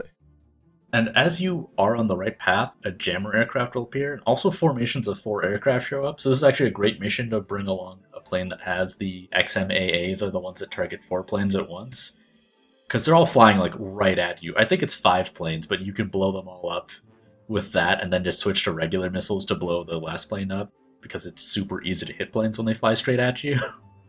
Yeah, if they're flying directly at you and you fire a missile at them, they don't really have much time to turn. hmm Especially the uh, XMAAs, because they travel faster than regular missiles. Yeah, and they're also one hit kills on planes instead of two hits. I should also bring up the fact that in the middle of all this stuff, while they're trying to rescue this woman, Sea Goblin randomly asks, Hey, is she hot? Hmm It's like, well, buddy, you have more important things to do right now. Also, I failed this mission a couple times the first time I played it because once you get close to Nagase, she is not just a general area you need to fly by, even though the message for her noticing you is hearing your engine noise. You have to fly like directly over her point. So if you got really close and you're like, I didn't get her, like try to fly in the middle of wherever you looped around. if you fail the mission, she says, Alright, I can't run any further. I'm going to destroy my radio and make my last stand here. Ooh, that's dark.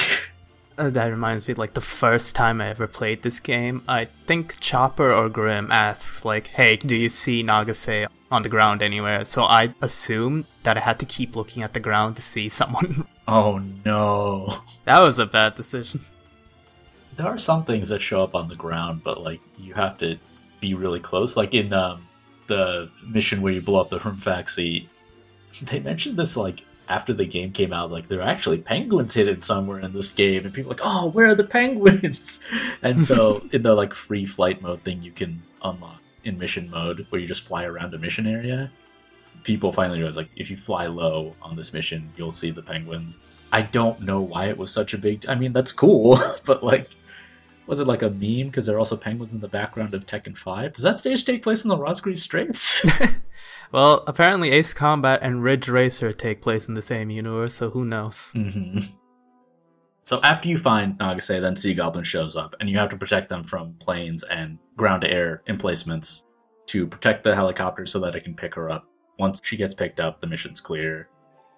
Chopper asks the question again. Wouldn't face of the coin be great right now? And you can say yes or no. A great little thing is if you said yes earlier to the same question, and if you say no to this one, he's like, "But you you said earlier that you liked the song." also, I want to bring up that the cutscene that plays after this mission ends is a shot of Nagase with the two um, helicopter pilots that crashed trying to rescue her from the previous mission, and a gun's pointed squarely at one of the enemy troops, and it lasts for like five minutes, and there's no movement at all. Yeah, it's like a weird diorama. The shot where she's facing towards the camera with the gun is like in the concept art. It's a really iconic shot from this game. And the narration behind it is the enemy is referring to War Dog as the demons of Razgriz. Also, from holding the soldiers up, she got a bit of info from them, which is that this war is not popular in Yuktobania either. Meanwhile, Bartlett is still missing, so the higher ups are still suspecting War Dog because they're all Bartlett's former trainees. So, this sequence of events, despite being very stressful for Nagase, has not cleared them of suspicion. And depending on how you answered Chopper's question, you get one of two pretty similar missions. 16A is Desert Arrow, where you assist bombers and an army tank battalion to attack an airstrip and a field headquarters. During this mission, at the start, Chopper sarcastically says to Thunderhead that he is Razgriz 3. This dialogue happens whether you do 16A or 16B, so also Grimm's brother, you'll hear him over the radio saying, Yeah, that's my brother up there in the Sand Island Squadron. I'm really proud of him. yeah, this happens on 16A and 16B, which is why there's not much else to say about it other than at the end of 16A, an enemy AWAC shows up. It takes a lot of shots. Considering the mission that comes right after this, 16A and 16B being just pretty light is understandable. Yeah. So 16A is Desert Arrow, 16B is Desert Lightning. For this one, you have to assist one tank battalion attacking an airfield and one tank battalion attacking an oil facility. The main thing that's different about this one is that there's just more ground targets. Once you defeat all of them, or time runs out, you get a mission update that enemies have appeared upriver, including a battleship. There are a lot of battleships in this game, and they're not to scale. Like, your airplane is bigger than them. This one is actually the right size. They do better about that later on in the series. yeah, I mean, it's a, a limitation. Yeah. After you clear those missions, the government is holding a peace ceremony in a stadium in November City. War Dog has been cleared of enough suspicion that they're allowed to do a flyby as the vice president, whose first name isn't given, but his last name is Appelrouth, gives his speech for this peace ceremony. And you're also a guard detail in case something comes up. The idea is that after they do their flyby, War Dog immediately goes into their defense position. For this formation part, you have to maintain formation or the mission fails. You do have to stay roughly in formation, but again, I got better with the normal control scheme. But even 17 missions deep, I was still sometimes like wobbling around. And Nagase's like, "Great flying, Blaze!" They will comment if you're getting really far away, and they'll give you a brief period of time to get back into formation. also, the music playing at this part is the music that plays when you do free flights in mission mode. Very uplifting, and it sounds like the kind of music they'd use for this occasion anyway. So it's hard to say whether they wrote it for free flight mode first or for this. Appelrouth gives his pro-war speech, and Chopper is just in the background being like, God, this is terrible, this sucks, I hate this. Yeah, he's giving a pro-war speech at what's supposed to be a peace ceremony, saying like, "We will never throw down our weapons. We will never surrender until we destroy Yuktobania." And then the crowd begins chanting a song. He's like, "Wait, please stop singing that song." And then Chopper's like, "Oh yeah, if they want to be friends with the enemy, I'm cool with that." It's a peace song they're singing at the ceremony. But then, partway through this happening, a bunch of enemy fighters show up. This part's really good because Chopper notices the air raid siren hasn't gone off. So no one's evacuating yet for some reason.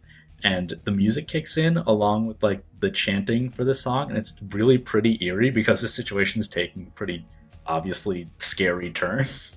And you also get the chatter from the people manning the stadium, and they basically just confirm like they had no clue that an enemy squadron showed up, and they don't have time to scramble everyone out of there. They're planning on first getting the more important people on the VIP boxes to safety before getting to the general public. They mention that the nearest reinforcements are six minutes away, so you'll have to hold them off. while the timer is ticking down while you're fighting off all these enemies, you're like, okay, we gotta just get through the six minute mark. But then partway through, you hear the 84 92nd leader chime in and say, like, oh, they had us all going for a while, everyone. It was just a drill. You can all head back to base. And Thunderhead's like, wait, no, what's going on? But they've deployed electronic countermeasures so that he can't communicate with anybody except you because you're in the immediate area. And then stealth bombers show up to blow up the stadium, but also the enemy forces start talking about just focus your attacks on one and we can bring them down. And they focus on Chopper. Chopper gets hit with a missile and takes damage. So he has to bail out, but he doesn't want to bail out anywhere close by because most of the areas are like housing. He wants to specifically bail out in the stadium because it's an open area, but it's not finished being evacuated yet, so he doesn't want to bail out yet because he could put lives in danger. Once the stadium's fully evacuated, Chopper's eject system fails. He can't break through the canopy, and his plane is failing, so he crashes into the stadium. And the music just cuts out at that point, and it stays cut off for like a good 30 seconds. A bunch of other enemy planes show up, and you can hear Grimm and Nagase breathing like really heavily over the radio. As you destroy more enemies, they're like, but they're fighting back even harder now. They say it's like we've awakened the demon or something.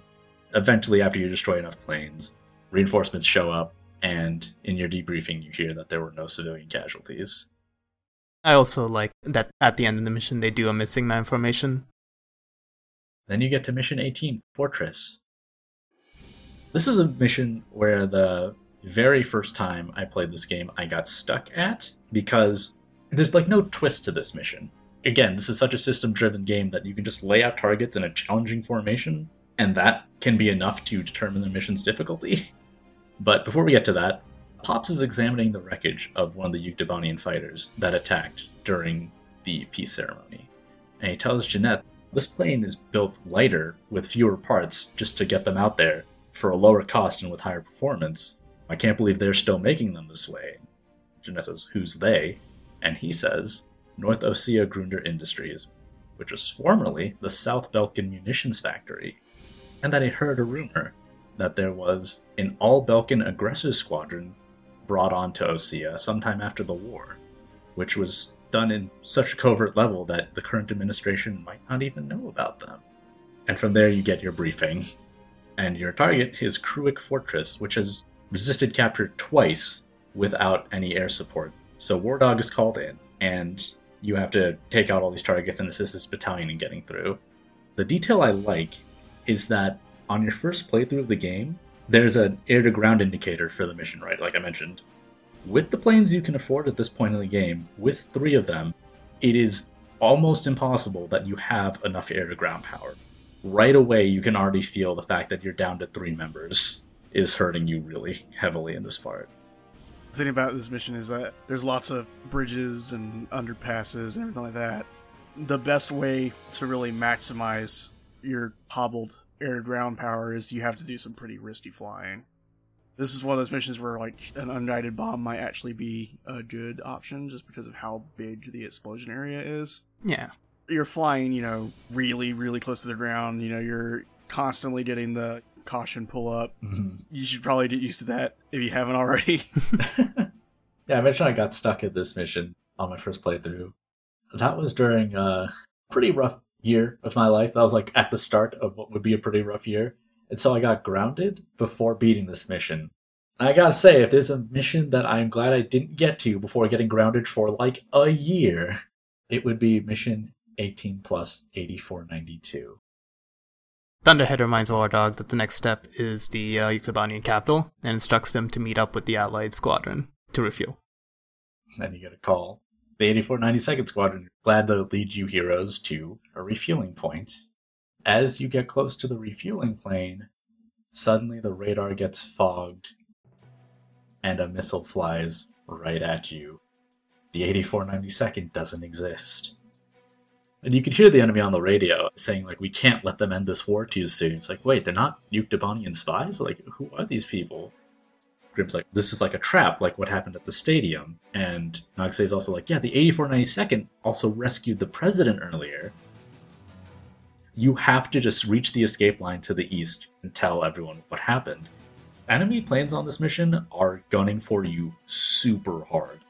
I tried this mission on easy just to like see if there's any special dialogue for destroying all of the enemies, and it's just like we ought to get out of here. It is really heavily recommended though on your first playthrough that you just run away. I tried to do this on easy with like a super plane, and I still died multiple times. They are at a much higher level.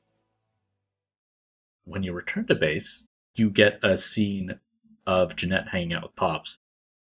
Would it surprise you if I said that President Harling is nowhere to be found within the capital? Not really. The hardline war Osea is waging right now hardly resembles the peace policy the president was promoting. Let me guess. He disappeared just before we invaded Yuktobania, right? Exactly. My journalist friends told me that nobody's seen him enter or leave the office since. All of his decisions are communicated through the vice president. And it gets better. A lot of the military officers that resigned over disagreement with the president's arms reduction plan have started to return to the capital. I found out something myself. That Belkan aggressor force I was telling you about. Apparently, they're called the 8492nd Squadron. Also, and here's the kicker Captain Hamilton, the adjutant base commander here, used to be assigned to the 8492nd. When War Dog lands, you and Nagase go to meet Hamilton, and Grim meets up with Pops and Genette and tells them what happened, and they're like, "Well, we gotta do something." It's like, "Okay, we'll go to the base commander, Perrault. He'll listen to us."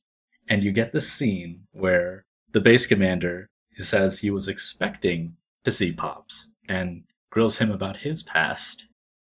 Special Forces Second Lieutenant Peter N. Beagle. Or I guess you prefer Pops. Fifteen years ago, you and Bartlett were shot down over enemy terrain. Bartlett's Squadron HQ was destroyed, and all of its data was fried by Belka's magnetic pulse weaponry. When you made it back to the Allied front lines, it was Bartlett's word that convinced them that you were his squadron leader. Is that really true? Bartlett turned out to be a spy. So, who are you really? Right as things are about to turn, the power goes out, and the three of them run out as Perrault tries to shoot at them. But it's funny, he's just kind of ineffectually standing there, just like shooting after they've clearly run away. it's really funny looking. And then Nagase says that she knocked out Hamilton. The entire base is looking for them, so you have to sneak into the back hangar where Pops keeps his training planes, and you make your escape in those for Mission 19 Final Option. So yeah, in this mission, you are in a training plane and therefore have no weapons. the mission is more of a story thing. It has a really good track to it, hmm but pretty much all you're doing is you're just following Pops as he leads you out. Ace Combat series really loves its tunnel missions. hmm This is one of those. Yeah, dying in this mission sucks because you have to redo a bunch of non-combat following Pops. So the 8492nd is revealed as Grabacr Squadron. Pops used to be in Grabacr Squadron, and he was known as Huckebein the Raven, hmm which is a pretty awesome name. the best part of the mission, though, is when Chopper's dog will wolf at you, and it turns into a yes or no prompt. yeah, I love that. that is so good. Also, I, I like the detail that oh, there's a scrapyard on this volcanic island, and like the radar's distorted, but Pops knows the way. Like this is to throw off the 8492nd. Earlier, it mentioned that he flew away from the base with a bunch of supplies, so it's possible that like this is a place where he's scrapped stuff, so that's how he knows about this place. And then at the very end, you have one last very tricky tunnel, and here's the real upside of normal controls. It's not just that you can do good flying, it's that you can recover from terrible flying. I am astonished I didn't die on this, considering how much I was flying around all over the place. I was recovering from mistakes the entire time I was in the last tunnel, but I made it. So yeah, you get through this tunnel, and Captain Snow from way earlier, Beau Billingslea, arrives and helps you fake your deaths. Sea Goblin from earlier lies to command about War Dog failing to eject. So at this point, the Osean military thinks you're dead. You get a scene of them lifting you onto a boat, and they say this will be your new home.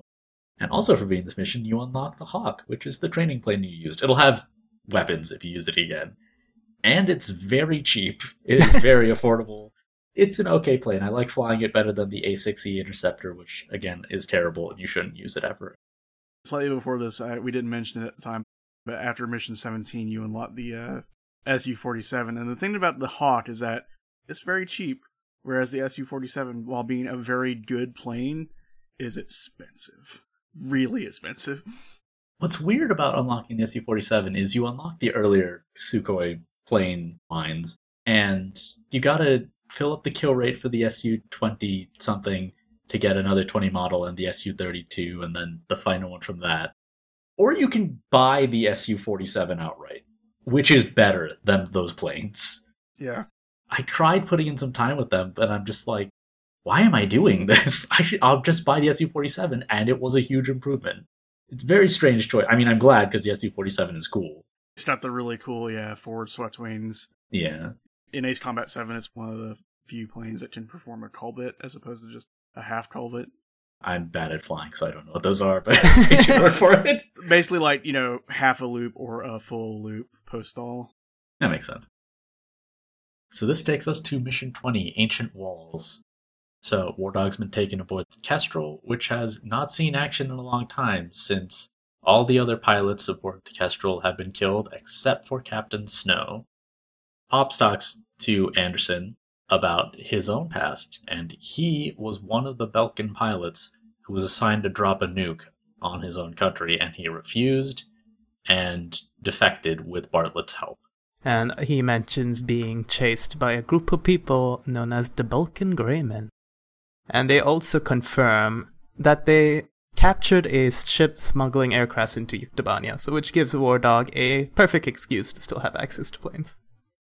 And I did notice the first time I played the game, I assumed they just gave you your planes back with this excuse. But you actually get four F 14A Tomcats for free. So if you, I guess, were struggling and didn't have a great plane to use, you get these four. And the F 14 planes are pretty good. Also, they have the wings change position depending on how fast you're going, which I think looks really cool. Yeah. Also, you get a new theme for the briefings. The first theme had a bit of unsureness to it, but it's still cool. It had the slap bass. This one, I feel like any other game would use this early on because it's got a kind of like badass sound to it. But I like it here because you've pulled one over on the people who've been like manipulating and controlling the situation, and you're now on the offensive against the real enemy.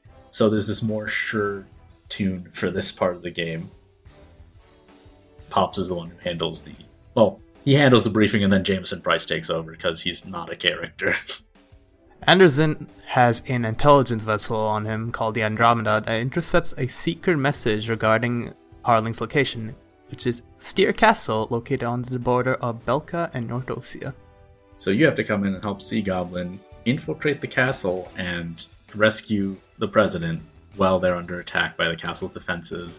The other reason you get four F 14 Tomcats for this mission is that you have to take off using a carrier based aircraft. This is the only mission where they do this, but you need to either use the F 14 Tomcat, the A 6E Intruder, so you don't use that one, the FA 18C Hornet, the F 35C, which is another plane that in this fictional world actually works, unlike in the real world where it costs billions of dollars and they pitched it without even knowing if they could build it and they can't build it, or the Rafale M. The Tomcats Oh, or the F 18 are good choices for this mission. It's actually pretty straightforward though. I would recommend the F 14 just because, like, semi active air to air missiles are really good if you can aim them. The way they work is there's a circle, and when you fire a missile at a target once you've locked on, you have to keep it within the circle, but the missile will track to that target, and it has more range than the regular missile and kills in one hit. Actually, it's something I ended up using a lot on this playthrough, whereas before I was like, okay, you want the quick maneuver air missiles, the multi target missiles, the high damage bombs. I'm like, no, this is actually pretty good. Yeah, semi-active uh, air-to-air missiles are only marginally worse than uh than quick maneuver air-to-air missiles. That's just because quick maneuver air-to-air missiles are busted. So before you start this mission, you get a, another part of the poem. As the demon sleeps, man turns on man. His own blood and madness soon cover the earth. From the depths of despair awaken the Razgriz, its raven wings ablaze in majestic light. Still metal. Captain Snow, not having any other people to fly with, finally has Wardog to join, and you are short a member, so he joins you. Beau Billingslea plays the loneliest fighter pilot. I also love like when you're in the hangar choosing planes, everyone has a line. Chopper would say like, "Which plane am I going up in, Captain?" And for Swordsman, he says, "Captain, please choose a plane for me to pilot." I also like that once he's in the mission, they do talk about Chopper. During this mission, once Sea Goblin touches down, you just have to defend them. It's pretty easy, this part. Even on hard mode, this is like one of the easier missions.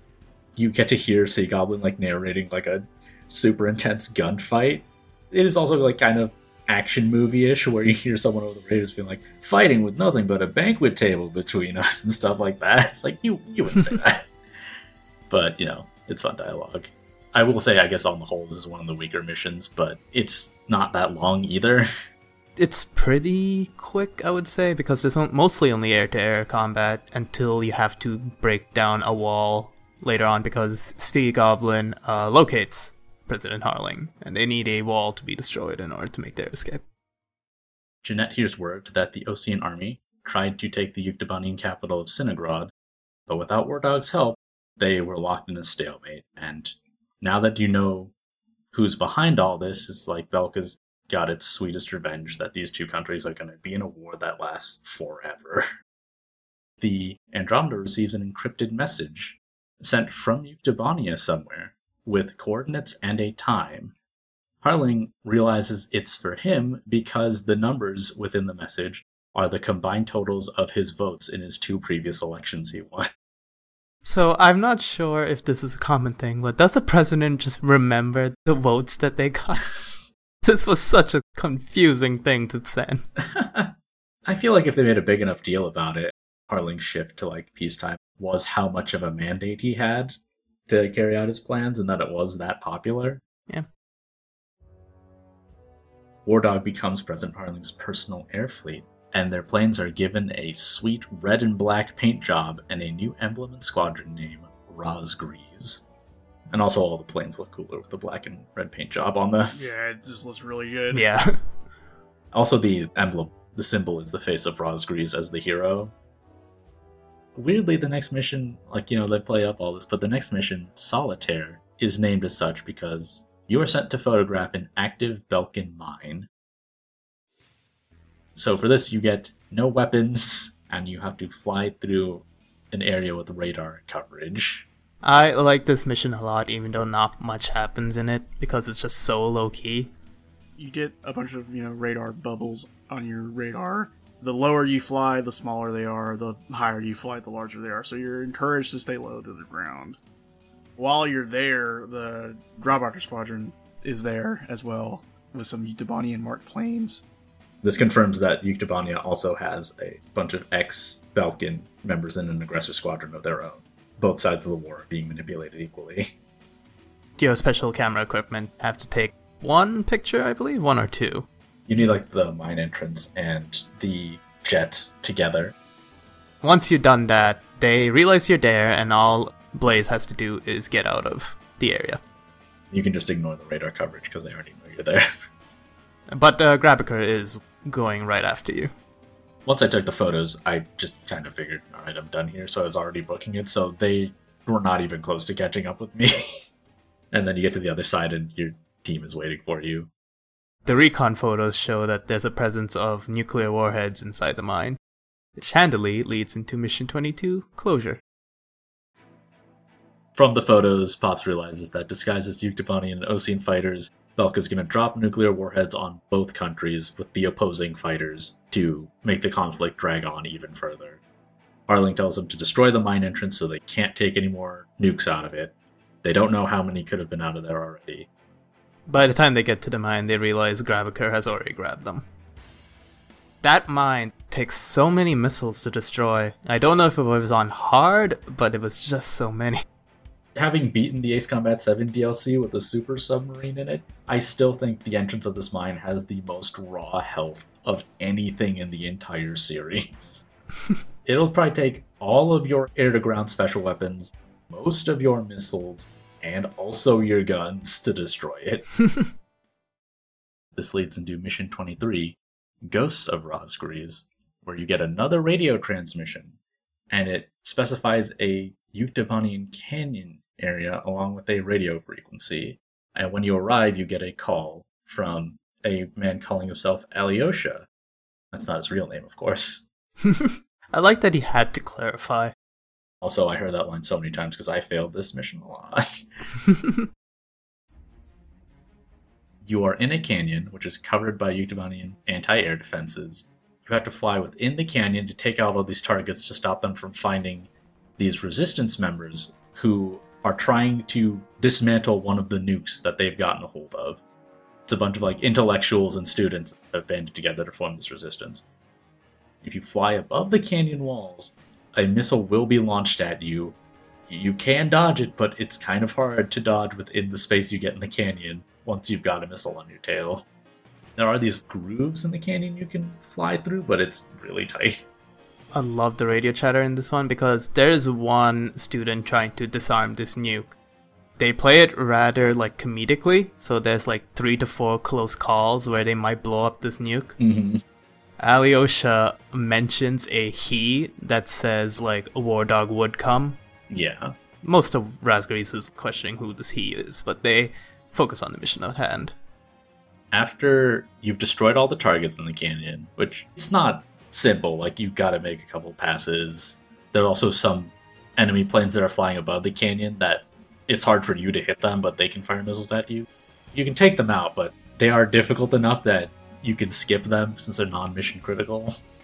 Though they did mess me up for the next part, because after you've destroyed all those targets, Ofnir Squadron, the Yuktobanian Belkan Aggressor Squad shows up. They refer to you as the ghosts of the demons of Razgriz, they're not really sure if it's really you. And they split into two groups with two planes each, and they fly in opposite directions through a pattern in the canyon. They're hard. This is a hard fight. I love this fight a lot, but it is uh, incredibly difficult because you still have the low altitude restriction from earlier on. I legit thought I might get stuck at that fight on my hard playthrough. I guess I gotta stop here just for the podcast, be like, yeah, and then I watched the rest and remembered it that way. Because, I mean, I don't normally fully replay games for the podcast. I've usually played through them and I'll watch stuff to like refresh my memory, maybe play a bit, try some stuff out. But I just got kind of pulled into this game again and played it all over on hard. This is the part where I thought I might not be able to actually beat it. yeah, this machine on expert is really something. Oh, I bet. Once Ofnir squadron is, you know, in the canyon, you gotta be like on your game the entire time. This is actually the mission where I went for semi-active air-to-air missiles over the quick maneuver ones because the quick maneuver ones they still can dodge them because they're really good. Yet the semi-active, since it keeps homing in on them as long as you have the circle on them, it can home for longer, so it has a better chance of hitting them. Also, like the canyon is wide enough that you can maneuver, but like it's narrow enough that semi-actives don't have a whole lot of room to go off course. And also, you can do things like fire it and not have the target in the circle so they can go past a turn in the canyon. And then you yaw a bit to the right and then relock onto the target. It'll turn and miss the canyon wall to hit them. Which I did completely by accident, but afterwards I'm like, yeah, I'm good. That's what Swordsman's saying on the radio. I'm the true gamer sorry guys, our captain's too good. And I'm like, I have failed this mission five times. I am not too good. With the defeat of Ofnir, the rebels successfully disabled the nuke. Also, Ofnir, you defeated them, but they all ejected, so this wasn't the last you'll see of them. And Alyosha has a message from him, and he doesn't know his name, but he says he has a message for the squadron leader saying, Hey kid, I hear you're a hell of a squad captain now the mission after this one is probably my favorite mission in the entire game. Whitebird Part 2 is a phenomenal mission. I mentioned that Hiroshi Okubo only did a few tracks for this game. He did Whitebird Part 1, and then he also did the track for Whitebird Part 2. and it's a much more pensive take on that track. The Andromeda has received an encrypted transmission in Belkan. A nuclear attack by satellite will happen in the city of Oktyabrsk in Yuktobania, and that satellite is the Arkbird, which has secretly been repaired and fitted with one of the nukes. In order for the Arkbird to change its orbital trajectory to target the city, it has to enter into the atmosphere. And you are going to intercept it in this window and destroy it. Yeah, this is also like a really character defining moment for Nagase in Whitebird Part 1. She talks about how inspiring she found the Arkbird right near the beginning of the mission. Grimm asked say if she's okay with destroying it. And she's really conflicted over it. But eventually she's like, the president will commission a new one once we have peace again. While you're climbing to reach the Arkbird, an escape capsule is immediately launched from it. Enemy chatter reveals that an Osean astronaut was in the pod and sabotaged the control system. It drops lower than they had intended to, which gives you just slightly larger window. So the Belkans have modified the Arkbird. They have it launch UAVs at you, and also it will fire a laser at you. And if that laser hits you, it's an instant kill. And to further confirm that Nagase really loved this project, she has knowledge of the Arkbird's blueprints because she has read them. So she asks the rest of Razgriz to focus on the booster in the middle, which is uh, what the Arkbird requires to achieve escape velocity again. They realize that they can't get back to orbit, so they initiate a plan to crash the Arkbird in Osea and set off the nuke there. Nagase once again points to the cycle engines. So, in a last ditch effort, the Belkans switch to the Arkbird's auxiliary engines. Then you destroy those, finally, and the Arkbird crashes into the ocean. The investigation team afterwards confirms that there's no radioactive fallout from the nuke on board. That mission is really intense, but also a little wistful and sad for being a mission where you can get killed by a laser instantly. yeah. Also, really touch on the fact that these Belkan pilots were really willing to like get themselves killed just to blow up a city. The whole mission, you're basically flying in a straight line because you have to keep up with the Arkbird. And like, still, uh, because of all the UAVs and the laser and everything, you gotta do some pretty tricky maneuvers. Yeah. That's what sort of makes that mission feel really tense. In my opinion, it's one of the best missions in the game. Having taken care of that disaster, you get to Mission 25, Heartbreak 1. President Harling has been sending several broadcasts into Osea to tell them what's going on, but the Osean government there censors his messages and says they are enemy propaganda. So, he takes a helicopter to Oured so he can deliver the message himself. Meanwhile, they get a transmission from Bartlett with the time and radio frequency, and he reveals that Nikanor, the Prime Minister of Yuktobania, was also imprisoned and the war wasn't his idea. So, you have to help Bartlett as he plans to steal an airplane in an airfield and escape with the Prime Minister. But you have to guard him on his way to that airfield and first take off. This mission is interesting in that while you're trying to guard Bartlett, you're given the choice between a faster but more riskier area because you're on a time limit. And I always chose the fast route. I don't know anyone who's taken the slow route, honestly. I mean, it is pretty tight when there's a lot of enemies there, so it can be pretty tough, but I don't know, it's fun. it's more game. also, there's a woman named Nastasia in the car with Bartlett, and they're having this dialogue. It's like Bartlett's a cool super spy dude who's doing all these cool car chase maneuvers, and Grimm's like, I can't believe he's doing all of that, and Jeep. Nastasia's speaking with this sort of femme fatale with her dialogue. It's, it's very silly, and it's much better than the car chase in Reprisal. Yeah, you're not being made to wait for four minutes. I feel like that's the length of this entire mission, actually. yeah, it is. Bartlett gets to the plane and makes his escape. Grabacr shows up again. Luckily, you don't have to defend this slow, crappy, outdated transport plane he escapes in, and Grabacr is gunning straight for you. Of all the ace fights in the game, was not that bad. It felt very straightforward. I mean, I guess it's nice because making sure you defend the Jeep, this whole mission is tough, so getting completely ripped apart by an ace pilot squadron would probably suck a lot. If it was like Ofnir level, that would be just dreadful. After going through the entire game, you're finally given a chance to fight Grabacr in like an equal footing. hmm So that's also pretty cool. Yeah, once you complete the mission, Genette interviews Nastasia, who is revealed to be a Yuktobanian recon major and Bartlett's ex girlfriend from 15 years ago. Bartlett was not at the POW camp because while he was captured, he escaped inside Yuktobania and was never at a camp at all. Also, the line where Nastasia says to call her major, she has a really thick Russian accent for just that line of dialogue, and she didn't have it before and she doesn't have it after. I don't know if that's on purpose or it was just like separate sessions and they forgot. But she has a disk that is encrypted so they can't crack it, but she knows that it has the plans of the Grey Men. And also points out the Solg in the sky because the Arkbird had been delivering supplies to this satellite. It was made during the Belkan War by the Oseans to be able to attack from space, but the war ended. The Arkbird's destroyed, so whatever was delivering can't be delivered anymore, but perhaps it was already finished. And then you get to this isn't the final mission, but for me is like the defining moment of Ace Combat 5, Mission 26, Sea of Chaos. In this, you're back with the Kestrel fleet.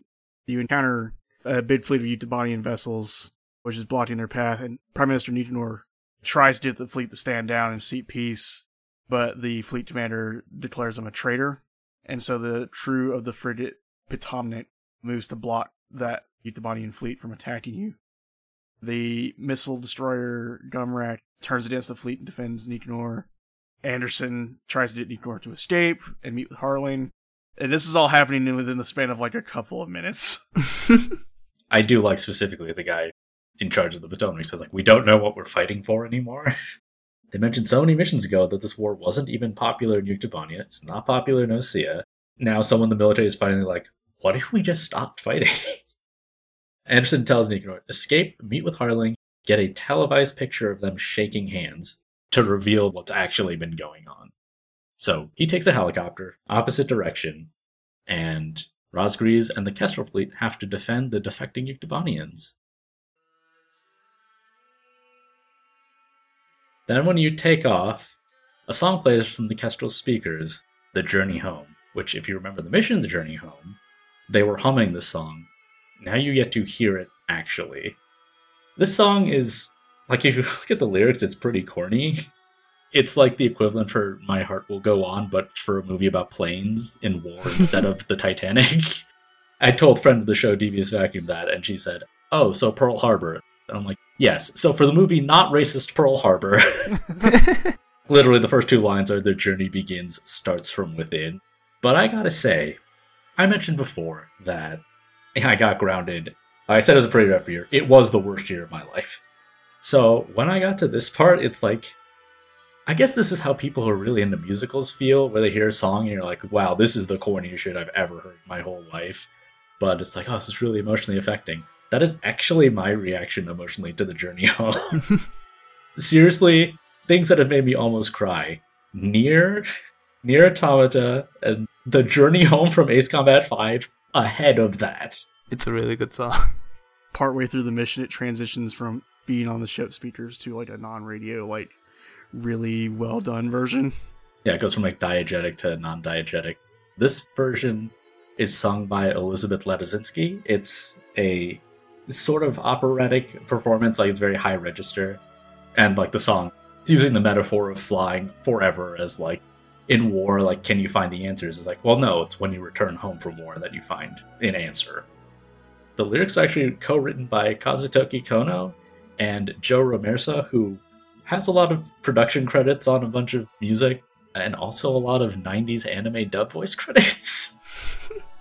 it's not super deep or anything, but at that time in my life, after going through something very difficult, having this moving moment, it was the right time for something this incredibly earnest. One of Ace Combat's strongest suits is its like earnestness, as you said earlier. The game's at its most corny, but it's also when you're in it, the emotions just riding and just makes you love it a lot. Yeah. They do this to you at points in the game where like you've been with the characters for a while, so you're starting to grow kind of attached. You're sitting there like, yeah, this is corny as hell, but yeah. Mhm. Throughout the course of the battle, more ships will defect to you. Some of them will be like, "Are you the Razgriz?" And you say, "Yeah." And they're like, "Yeah, like you guys are awesome." It's like, yeah, you've been on the opposite side of the war, but they like respect your skill as fighters. Now that they're getting the picture that this conflict was manufactured, it's like they don't blame you for doing what you did. Especially since you're now on the opposite side of it, and you're saving their prime minister. also, some Osean ships show up during all this, and Anderson's like, well, we could try asking them for support. And then the communications officer's like, well, they were listening the whole time and think we're Yuktobanian traitors. so you also have to fight the Osean ships. None of them defect. I think some of them eventually do, but like not during the mission. Also, Grimm's like, they're not listening to us, and Snow says, of course not. We're supposed to be dead. And like, you're not supposed to be dead. You're the most alive out of all of us here. We're glad you're here, but try not to steal valor, alright, buddy? But after you have finally defeated all the enemy ships, everyone else joins the Kestrel's fleet. And that leads to Mission 27 Aces. The disc they found has been decoded and lays out the Belkans have completed a weapon called the V2, a tactical missile that could wipe out half of the largest cities in Osea and Yuktobania. The V2 is going to be launched from the Solg, which is unmanned and controlled from a previously unknown location. The Andromeda traced where the radio transmissions to the Arkbird were coming from, and they found the origin as being in South Belka, the facility there belonging to North Osean Grunder Industries. The CEO, who has been making planes for Osea this whole time, is a member of the Belkan Greymen. The facility has a tunnel that's been dug under the mountain range that divides North and South Belka. As Pops is about to say what's in the tunnel, the Kestrel gets hit by a missile. So everyone has to rapidly abandon ship because they're unable to shoot down the rest of the missiles. The way the cutscene's directed made me think Anderson died during one of the missile strikes. Yeah, it's so strange. He's deep in the ship, so I mean, probably not, but like it really looks like you see the missile and then it flies through the hull of the ship to Anderson looking up, and then the missile hits. he says, Everyone else abandoned ship, launch crew, launch those four planes, no matter what. When you're in the hangar, you hear people in the hangar crew say, like, just pick the best plane, whichever one you want. This is the last time you'll probably take off. I wouldn't skip this one if I were you. It's the coolest takeoff sequence. At that point, the Kestrel has taken too much damage and is completely abandoned. And so you get the scene of Anderson and Pops and a bunch of people on lifeboats looking at the Kestrel and saluting it as it goes down. Anderson mentions when Genette interviews him, he's like, "Oh, I'm just the guy who's lost battle after battle." But then once the Razgriz take off, he says, "Like after all this, I finally won because the planes took off, and as long as they're in the sky, we can win this." He hums the journey home. Genette's like, "He was the one who put it on the speakers during the previous mission." it cuts to Harling and Nikanor. They declare that the war is over and say, "The people who are responsible for this are still out there. We have people who are moving to end this battle, but we need your help. He asked members of the military in both countries to assist the Razgriz squadron. And when you start the mission, there's some people like whistling the journey home. And as you're flying into this area, other groups of Osean and Yuktobanian groups come in, like a helicopter team comes in, a fighter pilot squadron comes in. And as more people show up, they go from whistling the song to like humming it all together and the final person that joins you is an AWACS from Yuktobania named Oka Nieba, which means Sky Eye. Which, if you played Ace Combat 4 or arcade mode, you'll know that's the AWACS from that game. It's not the same guy, but it just it means the same thing. Yeah, he's a much more jovial Russian accented man. Mm-hmm. Ace Combat likes to do this a lot. Like the Osean astronaut back in Whitebird Part 2. That was a person from Ace Combat 2. Not the same person, but just the same name. One thing I like about Oka Nieba is he says, yeah, in my language that means like sky eye, and I think it's Polish and it actually means like eyes of heaven or something. Hmm. But yeah, you must destroy like the defensive positions and the anti-air emplacements to let an armored team and a helicopter-based backups team capture the control facility on the underground passage. they need to capture this control facility because the control unit for the Solg is in this tunnel underneath the mountain range. So you need to clear out all these emplacements and enemies so that all the different teams can move into place to capture the facility. They'll open the shutters and you will destroy the core. So for the first part of this mission, you are once again managing targets across a large area. Pops calls and says that the CEO of Grunder Industries has offered a V1 nuke to any Osean or Yuktobanian that will help destroy the Razgriz. And enemies from both nations come in because, if you remember, there were hardliners from both countries pushing for this war. So they're still loyal to that end. And also, Hamilton shows up. He has gone completely off his rocker. he is obsessed with killing the Razgriz because he's like, it's your fault this war got dragged on so long. I'm going to kill all of you, I'm going to take that nuke, and I'm going to end this war myself. At this point, the Solg is firing at you the whole time. I never got hit by that. I mean, I'm glad, because it doesn't seem to be any indication of where it's going to attack, but it's mostly like to be scary that there are these attacks coming down so you feel more time pressure. The tunnel's opened up, but they can only keep the shutters open for like a limited time. So a plane has to enter from both sides and hit the Solg control units at the deepest part of the tunnel. Hamilton chases you into the tunnel, and Bartlett flies in from the other side. You're doing one of the most complicated tunnel runs in the series. You have to avoid shutters and obstacles in the entire way, and it's a pretty long tunnel. Yeah, there's a new track that plays during this part that gets more intense as you go, and since you. I think there's one part in the tunnel where you can pull a U turn if you're really, really good, but you pretty much have to keep going forward. So as the track gets more intense, you're getting closer and closer to the control unit. And you're being chased by Hamilton, so you can't slow down too much, otherwise, he will blow you up. You get to the point where you destroy the unit, and shutters will start to close behind you and in front of you as well. hmm You fly past Bartlett, who is a huge idiot. like you, you did this part where he flies past you at like really high speed and just shouts at the top of his lungs. This is such a terrible place to fail this mission four times in a row. Not that I would know anything about that, not me. like, I was at the very end the first time I died at this part. Oh no. Once you get out, though, it switches to a cutscene of all the planes flying away, and Nagase asks where Hamilton is, and Grimm says, well, he was clipped by a ricocheting plane.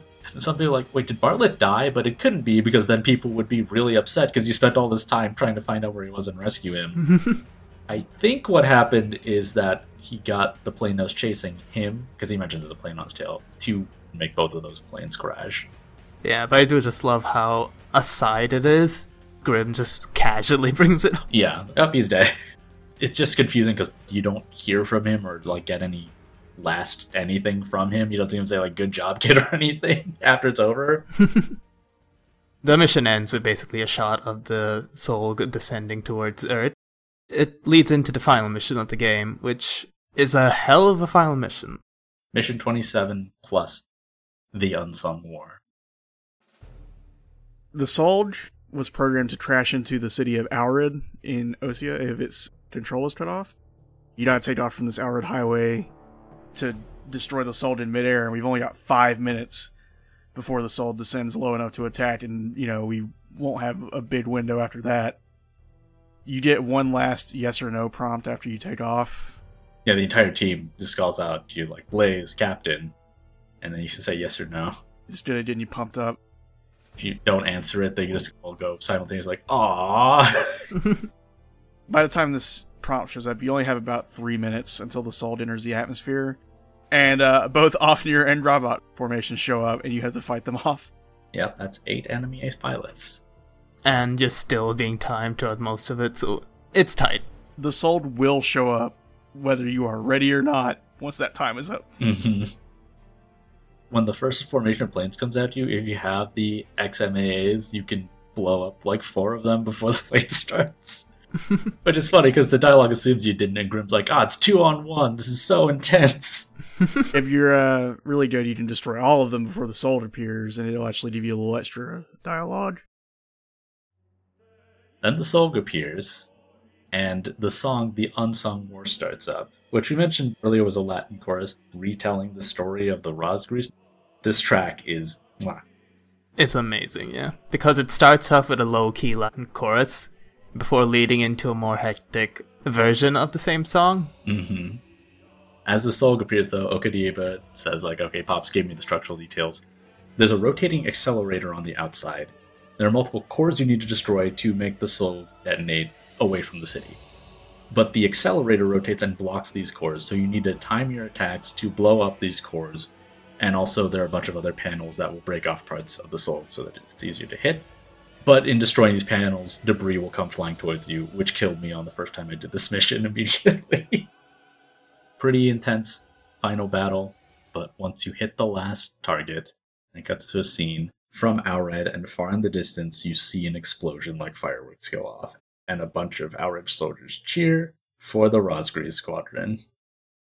After that, you see the scene of like a park and some text pops up, and there's an excerpt from an article written in 2014, so four years after the events of this game.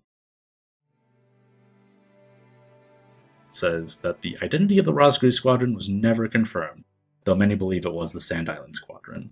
But all the records about Wardog have been cut off since the moment Snow shot them down. Harling states a year before that, in 2013, the records of this war will go public in 2020. You see a woman in the park reading a blue dove for the princess to a child in her lap. Cuts away, and Genette reveals that the Razgriz never flew in battle again. And you see a shot of Kirk, Chopper's dog, looking up at a biplane in the sky. He goes to howl, flock of doves flies by. Cut to credits. Another version of The Journey Home plays, with vocals by Mary Elizabeth McGlynn. Man, what a good fucking game. Yeah, it's an amazing team. Hey, guess what? The Puddle of Mudd's back. yeah, the second half of the credits, it, it switches to Blurry by Puddle of Mudd. There's a version of the song Razgriz that plays, and there's a longer one that's on the soundtrack that doesn't get used. And it sounds like it would have been perfect for this part. It's not a medley, but it does capture the arc of the story musically. But yeah, that was good. that was a good video game. I would say like coming off the high that it is that final mission. Just the music is blasting and this is giant satellite just falling into a city and you're just there and everyone's cheering you on. It's it's such a high. Aces is the sort of setup that like all other Ace Combat setups are going to be judged by. Mm-hmm. I played Ace Combat 4 after Ace Combat 5. Ace Combat 4, the story it has is pretty good considering it's a really arcadey game. It's told in still shots. The narration, upon seeing it again, it's okay. The the performance of the narration's not great though. It's very monotone. Yeah. That one's decent considering you weren't expecting much out of it. Fives I think is legit good. There's some parts of it where you can see stuff coming a mile away, like, oh, who's this guy? And it's like, it's definitely Bartlett. who's this guy? Well, it's definitely the president. Yeah, but like those are it's not like they're spending so much time thinking about it and they can't figure it out like they're not people with brains. The stuff that it spends time leading you on is stuff that you actually have to sort of think about. Yeah, and your crewmates throughout the entire of it. They're all well characterized. You really learn to uh, love all of them. Yeah. Just like the way it sets stuff up, like when Pops discusses crossing enemy lines with Bartlett, and you're like, it was hard to convince people that we were on their side you could hear that and be like, yeah, that sounds legit. Also, the fact that Pops' name is Peter N. Beagle, and that's his fake name. when he went to another country, I'd be like, dude, that, that name's way too suspicious. it has the kind of details like that, the naturalistic way that they say people's names, the story's presentation on the whole. Considering I wasn't expecting a story like, I cannot believe how much I got out of it. And when I think about stories in the Ace Combat series, it's anti-war, but also you get the high kill score, and one of your wingmates says "nice kill." Maybe you can see that as it trying to have its cake and eat it too. But for media that tries to do it, I think Ace Combat Five walks a much better line than like Gundam does. Even though I love Gundam a lot, I think this one handles it better on the whole. The general arc that most Ace Combat games is like you start off as no one and become this grand, unstoppable thing. that changes the entire war. I would say having an entire crew do that sells that a lot more. Yeah, I think that's why it also has the best story because there's always something grounded of people sharing the experience and reacting emotionally. Because in other Ace Combat games, it is just you ending up with different groups of people, and there are other people in the story, but they're not with you all the time. So you are kind of following multiple threads that come together in the end. That is satisfying in its own way, but it's not quite as emotionally affecting. Remember how in Ace Combat Zero, like you're with Pixy for most of the game, and then he betrays you, and then you're stuck with PJ for like three or four missions, and then he gets shot down, and then Poochie died on the way back to his home planet. And it's like and these are one game apart.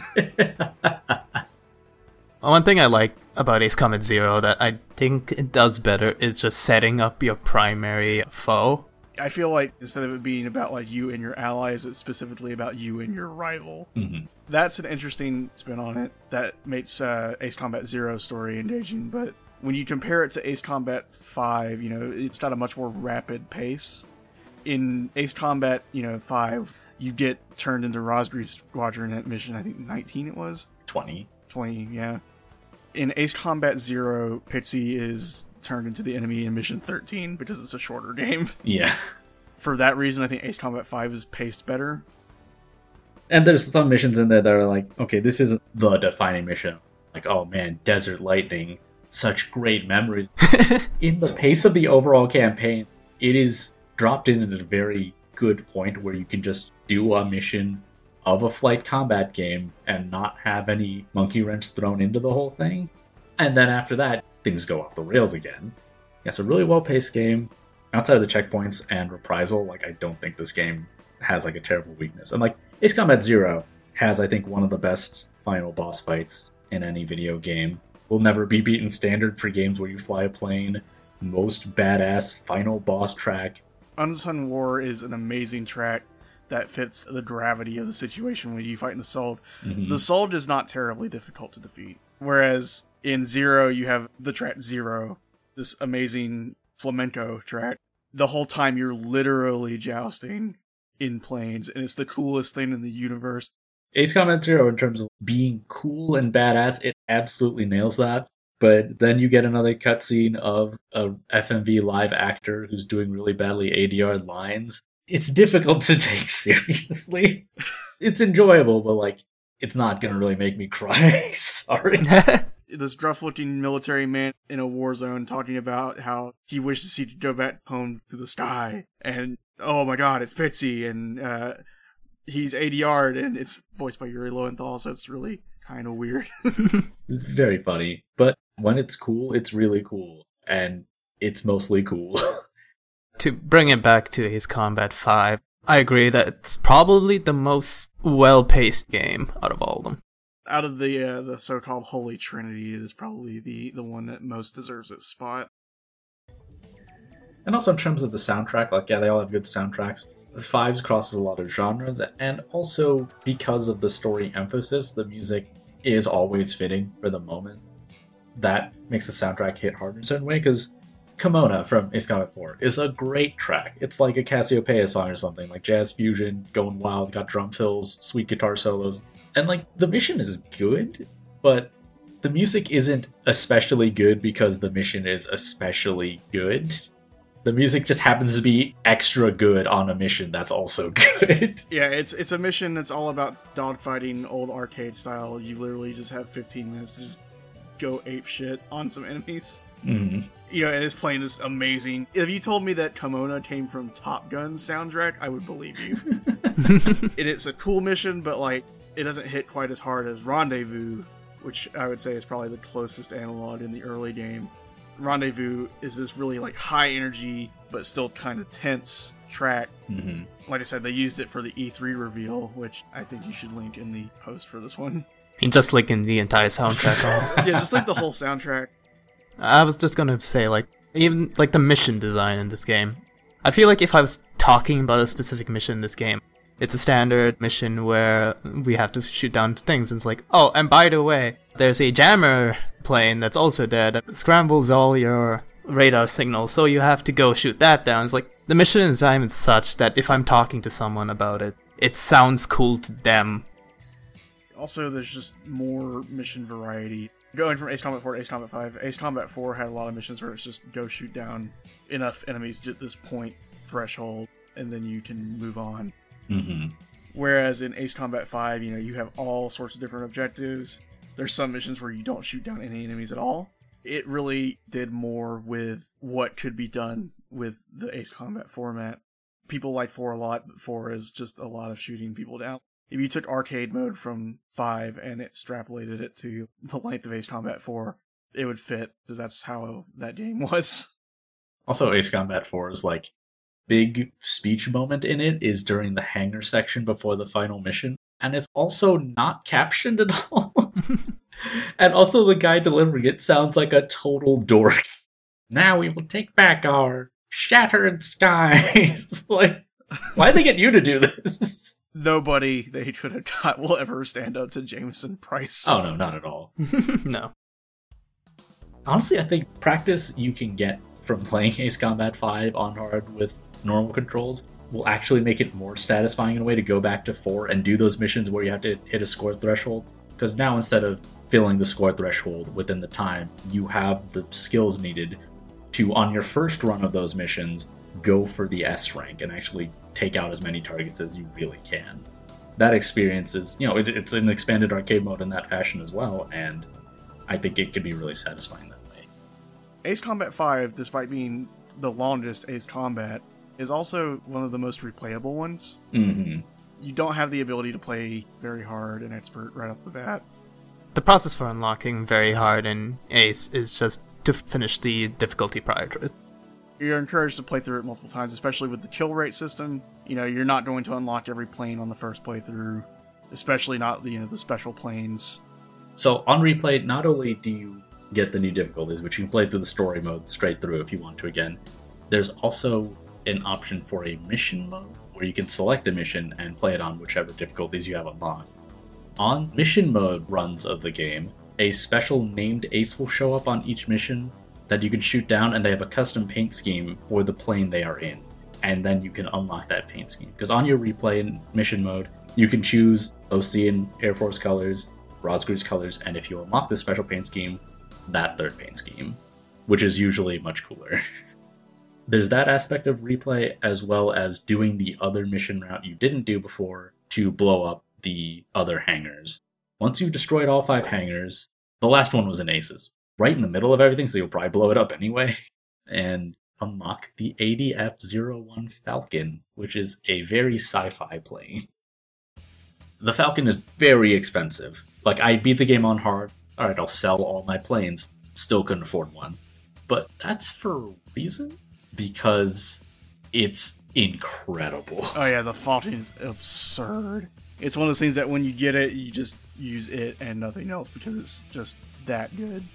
It would be bad not to mention that the Falcon has a laser. Yes. Also, it's got one of the coolest cockpits. That's a cockpit view I do like because it has honeycomb patterned screen because it doesn't have a glass canopy. It's basically got the fucking panoramic view from Gundam. Yep, sure does. and uh, one of its colors requires completing all 32 missions in Expert just to get a nice little blue skin. the way the laser works is you press it and it'll fire out a beam for a short while. Anything that the beam touches will almost instantly die. like we said, it's incredible. But it's not the last plane you're gonna unlock, actually. Yes, speaking of buying planes and them costing too much. Once you've unlocked every other plane, you'll unlock this plane. The X-02 Wyvern. We mentioned the folding wings on the F 14 are cool, and the reverse style wings of the Su 47 are cool. What if a plane had reverse style wings that also folded out?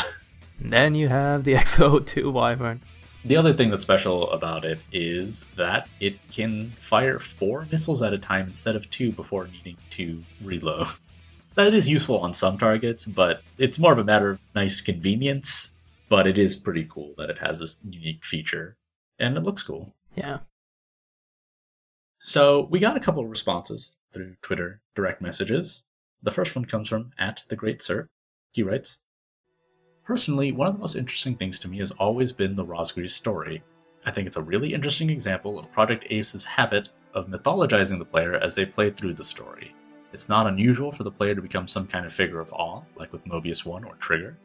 But I always thought it was interesting that Unsung War did this by showing your actions as being similar to the Razgriz myth.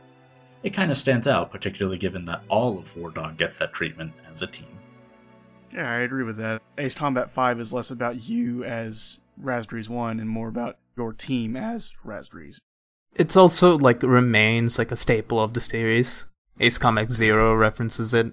Seven definitely brings it up once or twice. Yeah, actually, the DLC is anchored around the idea of specific individuals being these factors, but again, it's centered around just your character, Trigger, and nobody else, even though those characters who are there with you most of the time, like they are canonically written off in dialogue by other enemy pilots. Poor Count.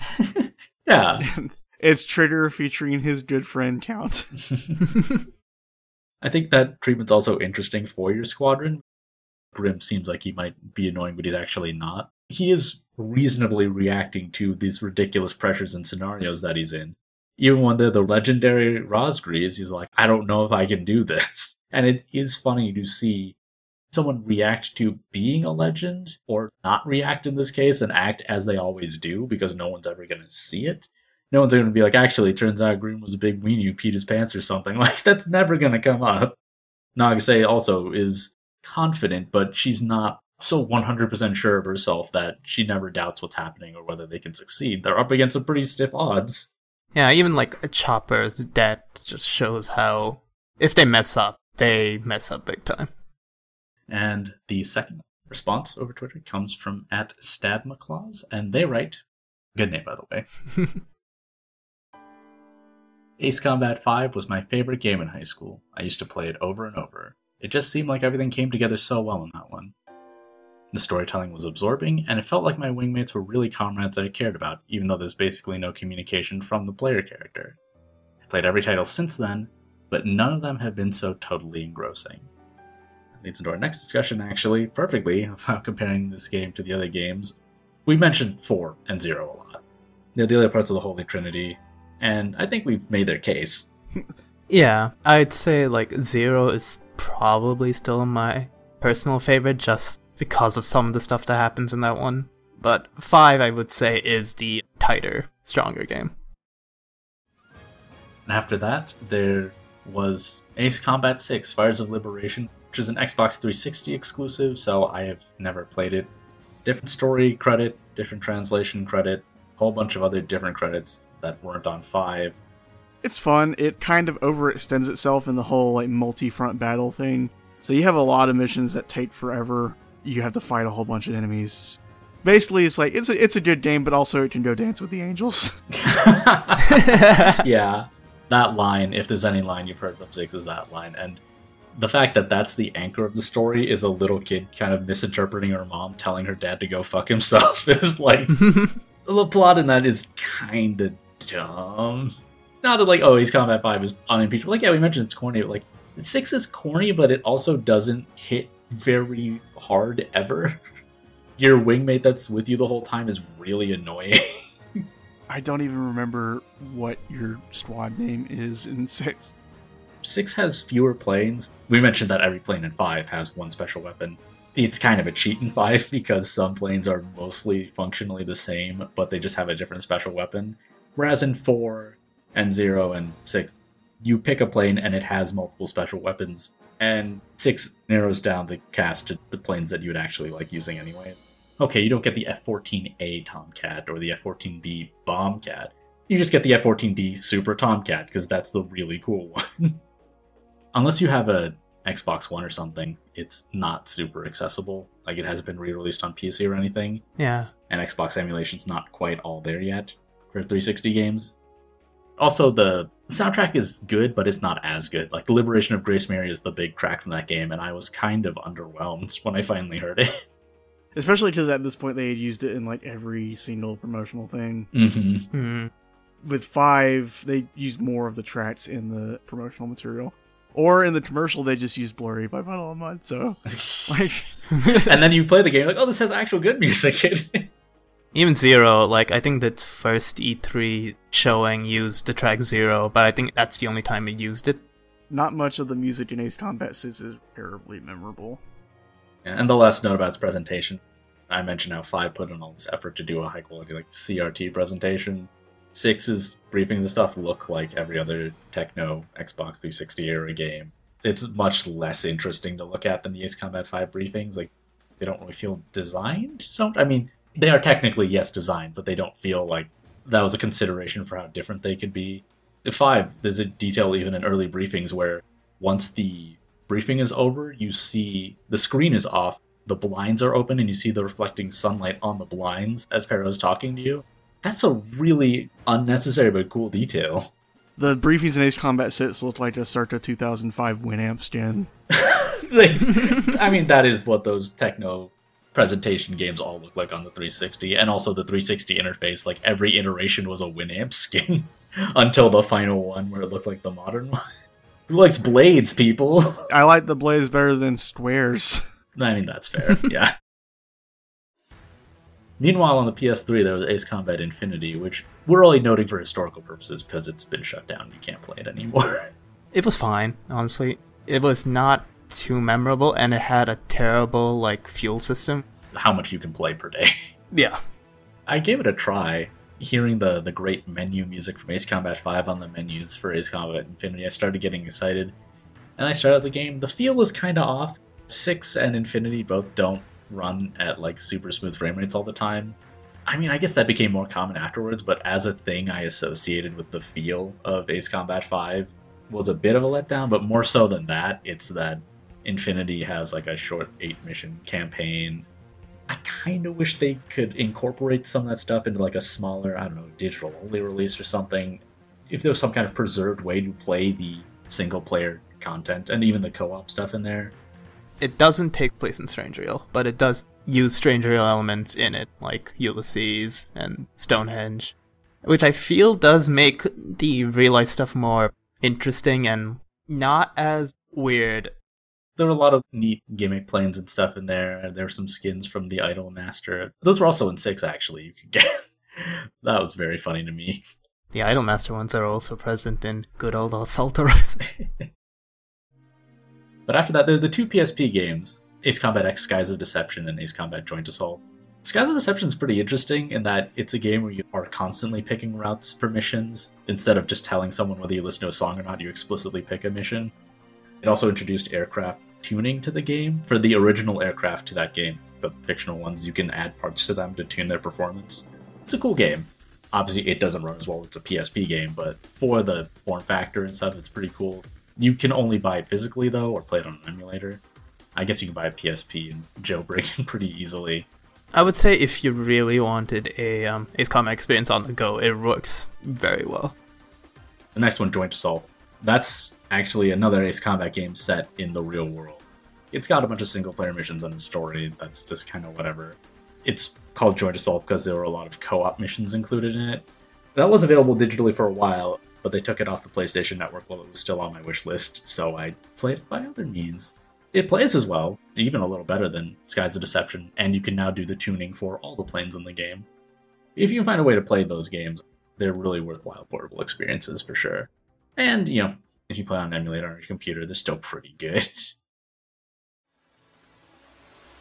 And then we get to Ace Combat Assault Horizon, which is a game that is so divorced from the qualities of what makes Ace Combat good that I thought a Western studio made it.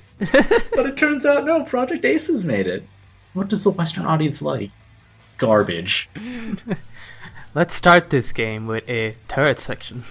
Or you gotta pilot a helicopter. You know the things that die in a single hit. You didn't fly one, and it's really poorly controlled. Let me play through the rest of the game. The finale has to make up for it. Ace Combat finales are great. You just shoot a missile. To make the fighting more cinematic, they had a new mode that makes you chase airplanes in like this close up view. And you need to do this to kill a lot of big targets in this game. For me, like, because you're still fighting within the same system, you can feel how they are better than your other targets. Whereas in this, you go into mode that's specifically designed to make it easy to shoot them down. and it's also usually heavily scripted. So, yeah, the last mission where you shoot a missile, you might say, Well, I looked at that mission, it looks like you chase an enemy jet fighter. Did you notice that no matter how many hundreds of thousands of machine gun bullets get unloaded into the Russian guy who's going to drop the bomb on Capitol Hill, that he doesn't die until he gets to Capitol Hill at the most dramatic moment? Did you know that you can just shoot him at the most dramatic moment, like with one machine gun bullet, and he also dies? This is also the one where they decided, okay, let's have a war journalist write the story. Military novels. Yeah. And so the story and the script are boring. It is the most boring Ace Combat game I have seen in my life. Oh, the military dialogue is so accurate. It's like, yeah, boring. Accurate military dialogue is boring. It has always been boring.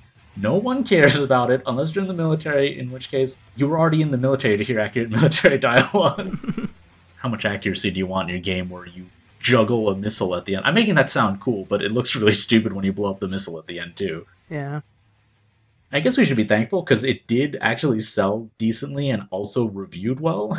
I don't think it would now, but it luckily didn't change the series too much. It does have the best QuickTime event, and that you have to do a QuickTime event to wave your hand, and you can fail. It did also give us Assault Horizon Legacy, which is actually a remake of Ace Combat 2. yeah, what a stealth remake. I mean, in Japan, its title is 3D Cross Rumble, which is a great title. It has more story than 2, but this is like the coup d'etat forces have taken the fortress. Take the fortress back. Coup d'etat forces have attacked the city. Stop them from attacking the city.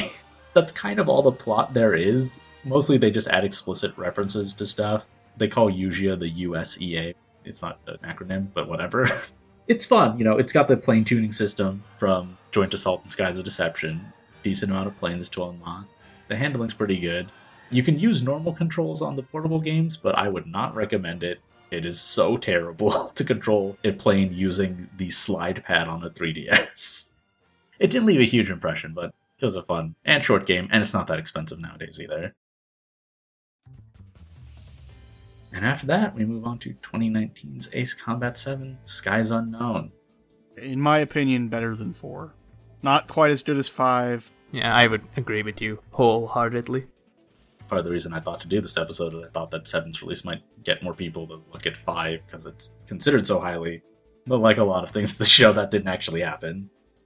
The 7 story makes a little less sense, is a little more abstract. Character motivations can sometimes be a little confusing or sudden. Kind of retreads some ground from 5 involving Belka and stuff like that. But the mission design is pretty great. You fight much bigger odds and the enemies are more aggressive, so it is a much more thrilling experience. Uh, play it on normal, even if you beat 5 on hard. Yeah, Ace Combat 7 is much, much harder. I brought it up before, but like you will be assailed by many missiles. I hope you love that missile alert noise because oh boy. Most common track in the game is just hearing missile. Luckily, they added some features to it, so like if you fly in the clouds, it will throw off missile walks. There are crosswinds in a couple of missions that can push your plane around. There's a mission with lightning strikes that can mess up your HUD if you get hit by the lightning. That achievement is a jerk. I can't wait for that mission where I gotta fly through and it's like, oh, there's an achievement to get through that entire mission without getting hit by lightning, which is surprisingly difficult. I guess I'm glad we're not an achievement hunter. I would say the best thing Seven has going for it is it has all the best parts of all the games. we mentioned this the operation thing in six. In seven, they're just mission areas and they don't explicitly split it up in operations like that, but they're just sort of different target areas you can go after. There's some score attack missions, there's some missions with specific objectives. The soundtrack, it's not as good as five, I don't think, because it just doesn't have as much variety. Like a lot of it anchors around the leitmotif of Daredevil, the big iconic song from that game. But that moment where the song kicks in is really good. Really, really good. the best part about Daredevil is right when that part kicks in is also where the game checkpoints you, so It's so good, you wonder why there's a mission after it. And I like that mission a lot, but it's just like after that, you think to yourself, wait, this game has been suspiciously bereft of tunnel runs. yeah. Also, 7 includes aircraft tuning as well, and it has a new tree layout where you'll unlock aircraft parts, and then sometimes you need to get certain parts to unlock the next part of the tree, which might be an aircraft. and then you can buy the special weapons for stuff individually. It's pretty appealing. I think we didn't really mention about six or seven. Multiplayer is a thing in both of those. Competitive multiplayer. It's really fun. It's also got a very high barrier to entry. People who are good at Ace Combat are very good at Ace Combat. They probably hear me talking about, oh, this is hard and this is hard. No, that's not hard at all. I'm like, well, this is going to sound kind of condescending, but like I play other games also. So I'm not really good at any game. So like I don't know if the NieR community is really going to care if I'm like, ah, I can do counterattacks in NieR. Like, I feel like that's maybe the only game I'm like good at. And it's a game where I was like, that game plays like crap. I hate it. All the fans like the story. No one's like, oh, counterattacks in NieR. Tell me more. I just want to be like, hey, well, yeah, man, I'm not in the Air Force, buddy. Especially if you're going to play the multiplayer in 7, do not go for the highest bracket. Because there's a point value assigned to everything if you end up in the highest bracket, which means you're using a lot of really powerful parts on a powerful plane, then you'll end up with people who are using the post game like super plane with the railgun, and they'll just kill you instantly as the match starts for easy points. Seven story also gets a lot darker than Fives does. You know, it's not as emotionally involved, but it hits you out of nowhere, and it's not really dwelled upon. The third act of that game is incredibly unexpected. Yeah, I think it's earned. One of the more interesting things about the game, since it's set further in the timeline, is that planes they have a selection of weapons on them, but it's not the same as it was in Ace Combat 5 because they're further in the future. So that laser gun that was on the Falcon is now on like an FA-18 or something. I think that one has the railgun actually. But the fact that I'm saying this, I can't remember whether it's the rapid fire laser, the long distance laser, or the railgun that is on the plane. But if you like the cool sci-fi weaponry bleeding into the, the setting, then it's got plenty of that too.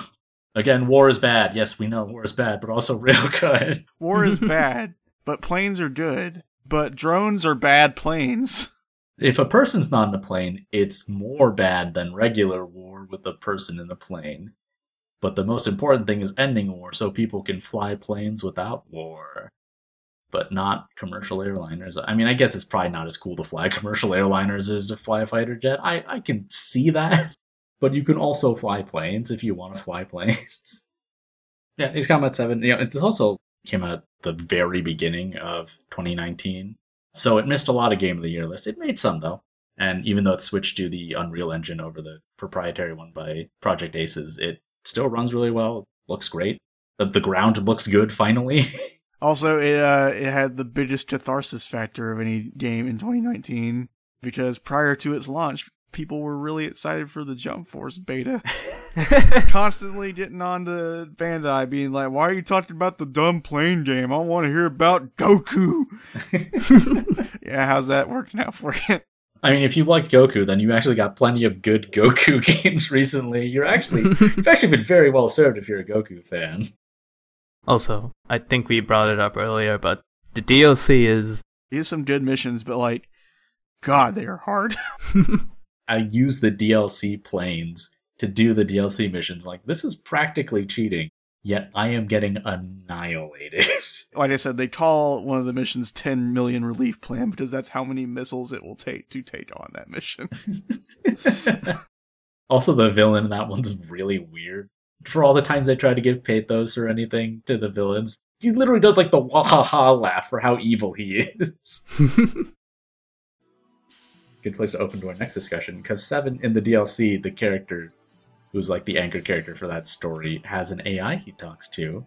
They also mention the space program at the end, and the war is over, and that is a good opening for them to go with a remake of Ace Combat Three. Yeah, so Ace Combat 3 in North America, and I think also in Europe, got kind of a botched release. It trimmed a lot of the stuff that made Ace Combat 3 really unique took out a lot of the story. Ace Combat 3 Electrosphere in Japan is a trip. The Serial Experiments Lain of fucking Ace Combat. when we say it removes the story, we mean this game did branching paths. Yeah, I think there's what, like five or six endings? Yeah, and only one made it outside of Japan. Additionally, the game has a very cool, like Y2K style fake internet in it Y2K, the aesthetic is actually making a comeback, so now is like the perfect time to redeploy the game with actually the same aesthetic. there are things like the story presentation is all still shot cutscenes, and the character designs are all anime style characters. It's not really in a distinctly Ace Combat style. So I think it would be a great opportunity to re explore that idea and also tighten up the mechanics. Like, it, it plays decently, but they've made improvements to the model, and I think utilizing what they've learned in a futuristic setting could work really well. Plus, the entire story is about like corporate warfare, so anti-capitalist. It's a nice way to go after anti-war. it also has the luxury of not needing to use real-life jet fighters. The original planes in these games look really cool. I don't really see why you need to license the real planes. I feel like Project Aces does think that real life planes are cool. It's getting less and less popular to have those names show up on your games for good reason. One thing we didn't mention about Assault Horizon is that it had a plane in it designed by the mechanical designer for the Macross series, and it's a pretty cool design.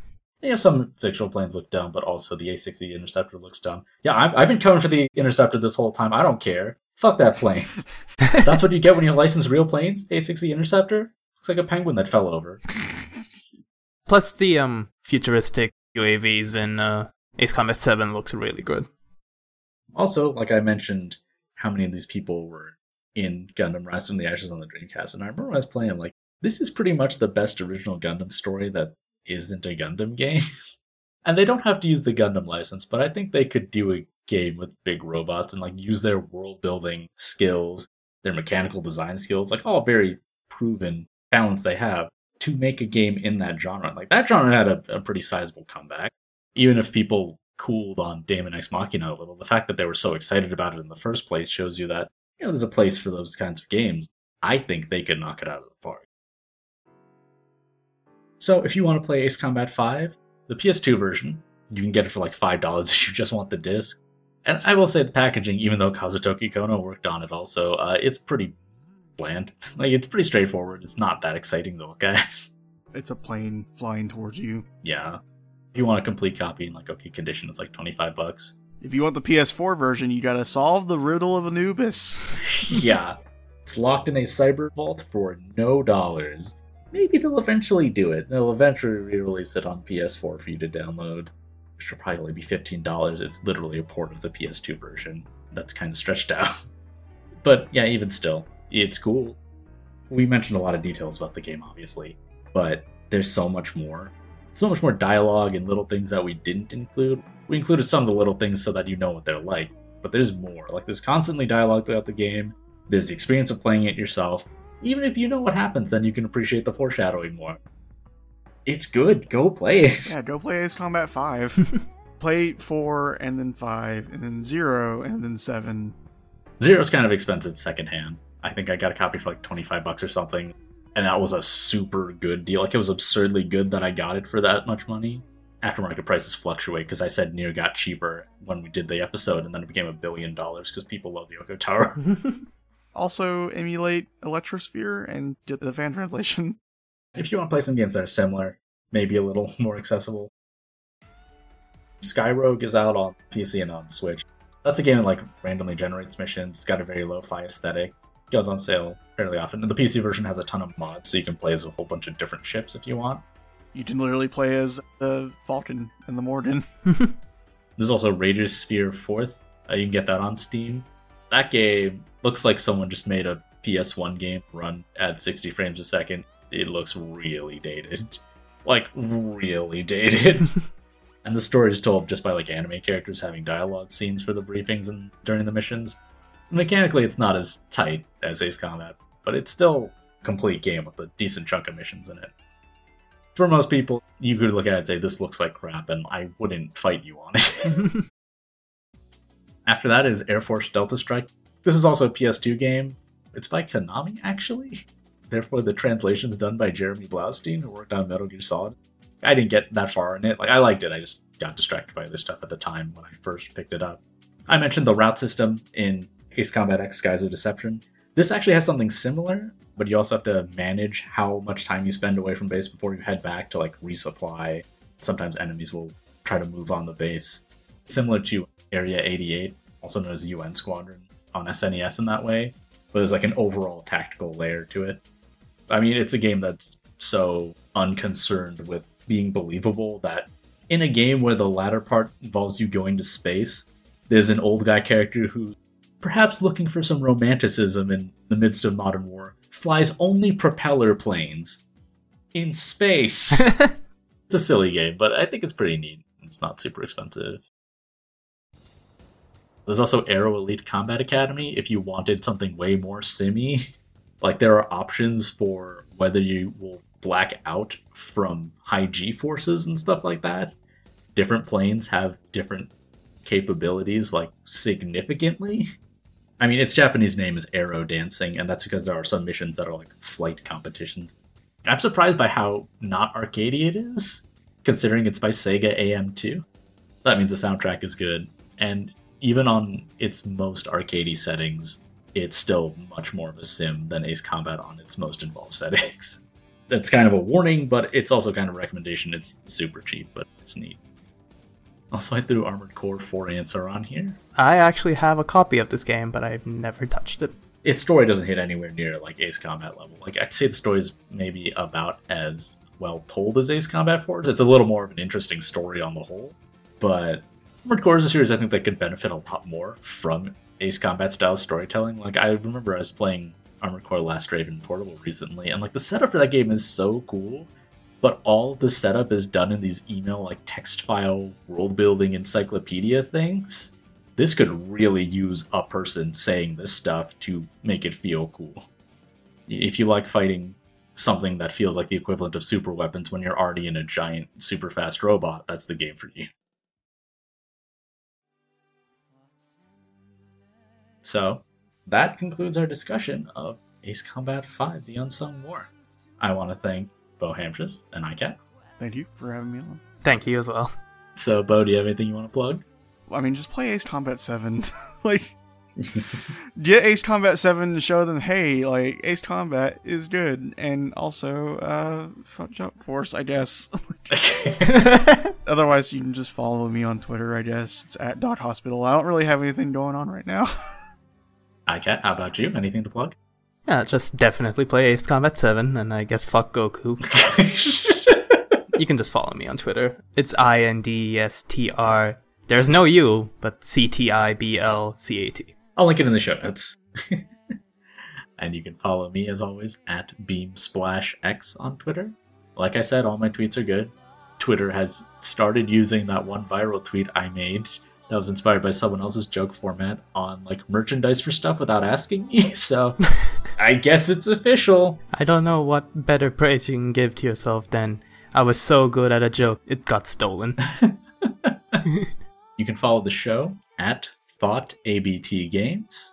Not that many tweets on there. You can look at the gaps and dates on there because it's pretty much just when we record for the show and when we're gonna stream. But if you follow there, then you'll know first because that's usually where I post it. I do also retweet it on my own account because I have more followers than my podcast will ever have because jokes are more successful than two and a half plus hour discussions of games that haven't been discussed, so they're not as popular. you can find the blog for this show at wethoughtAboutGames.com. That'll redirect you to the blog page where you can find links to every episode with the episode art, links to any recordings, all the different places you can listen to it, also, I think I still have the link for rating stuff on iTunes on there, but you can't rate a show that comes out once or twice a year enough that it gets high up in the rankings. And I'm not going to change how I do anything, even if it shot all the way up to number one. That would be pretty weird if that happened, but I also wouldn't change anything. Well, if it makes it to number one, then it means you don't need to change anything. Yeah, exactly. Knew I had you on the show for a reason. yep, not for the insight, just for the for the ass kissing.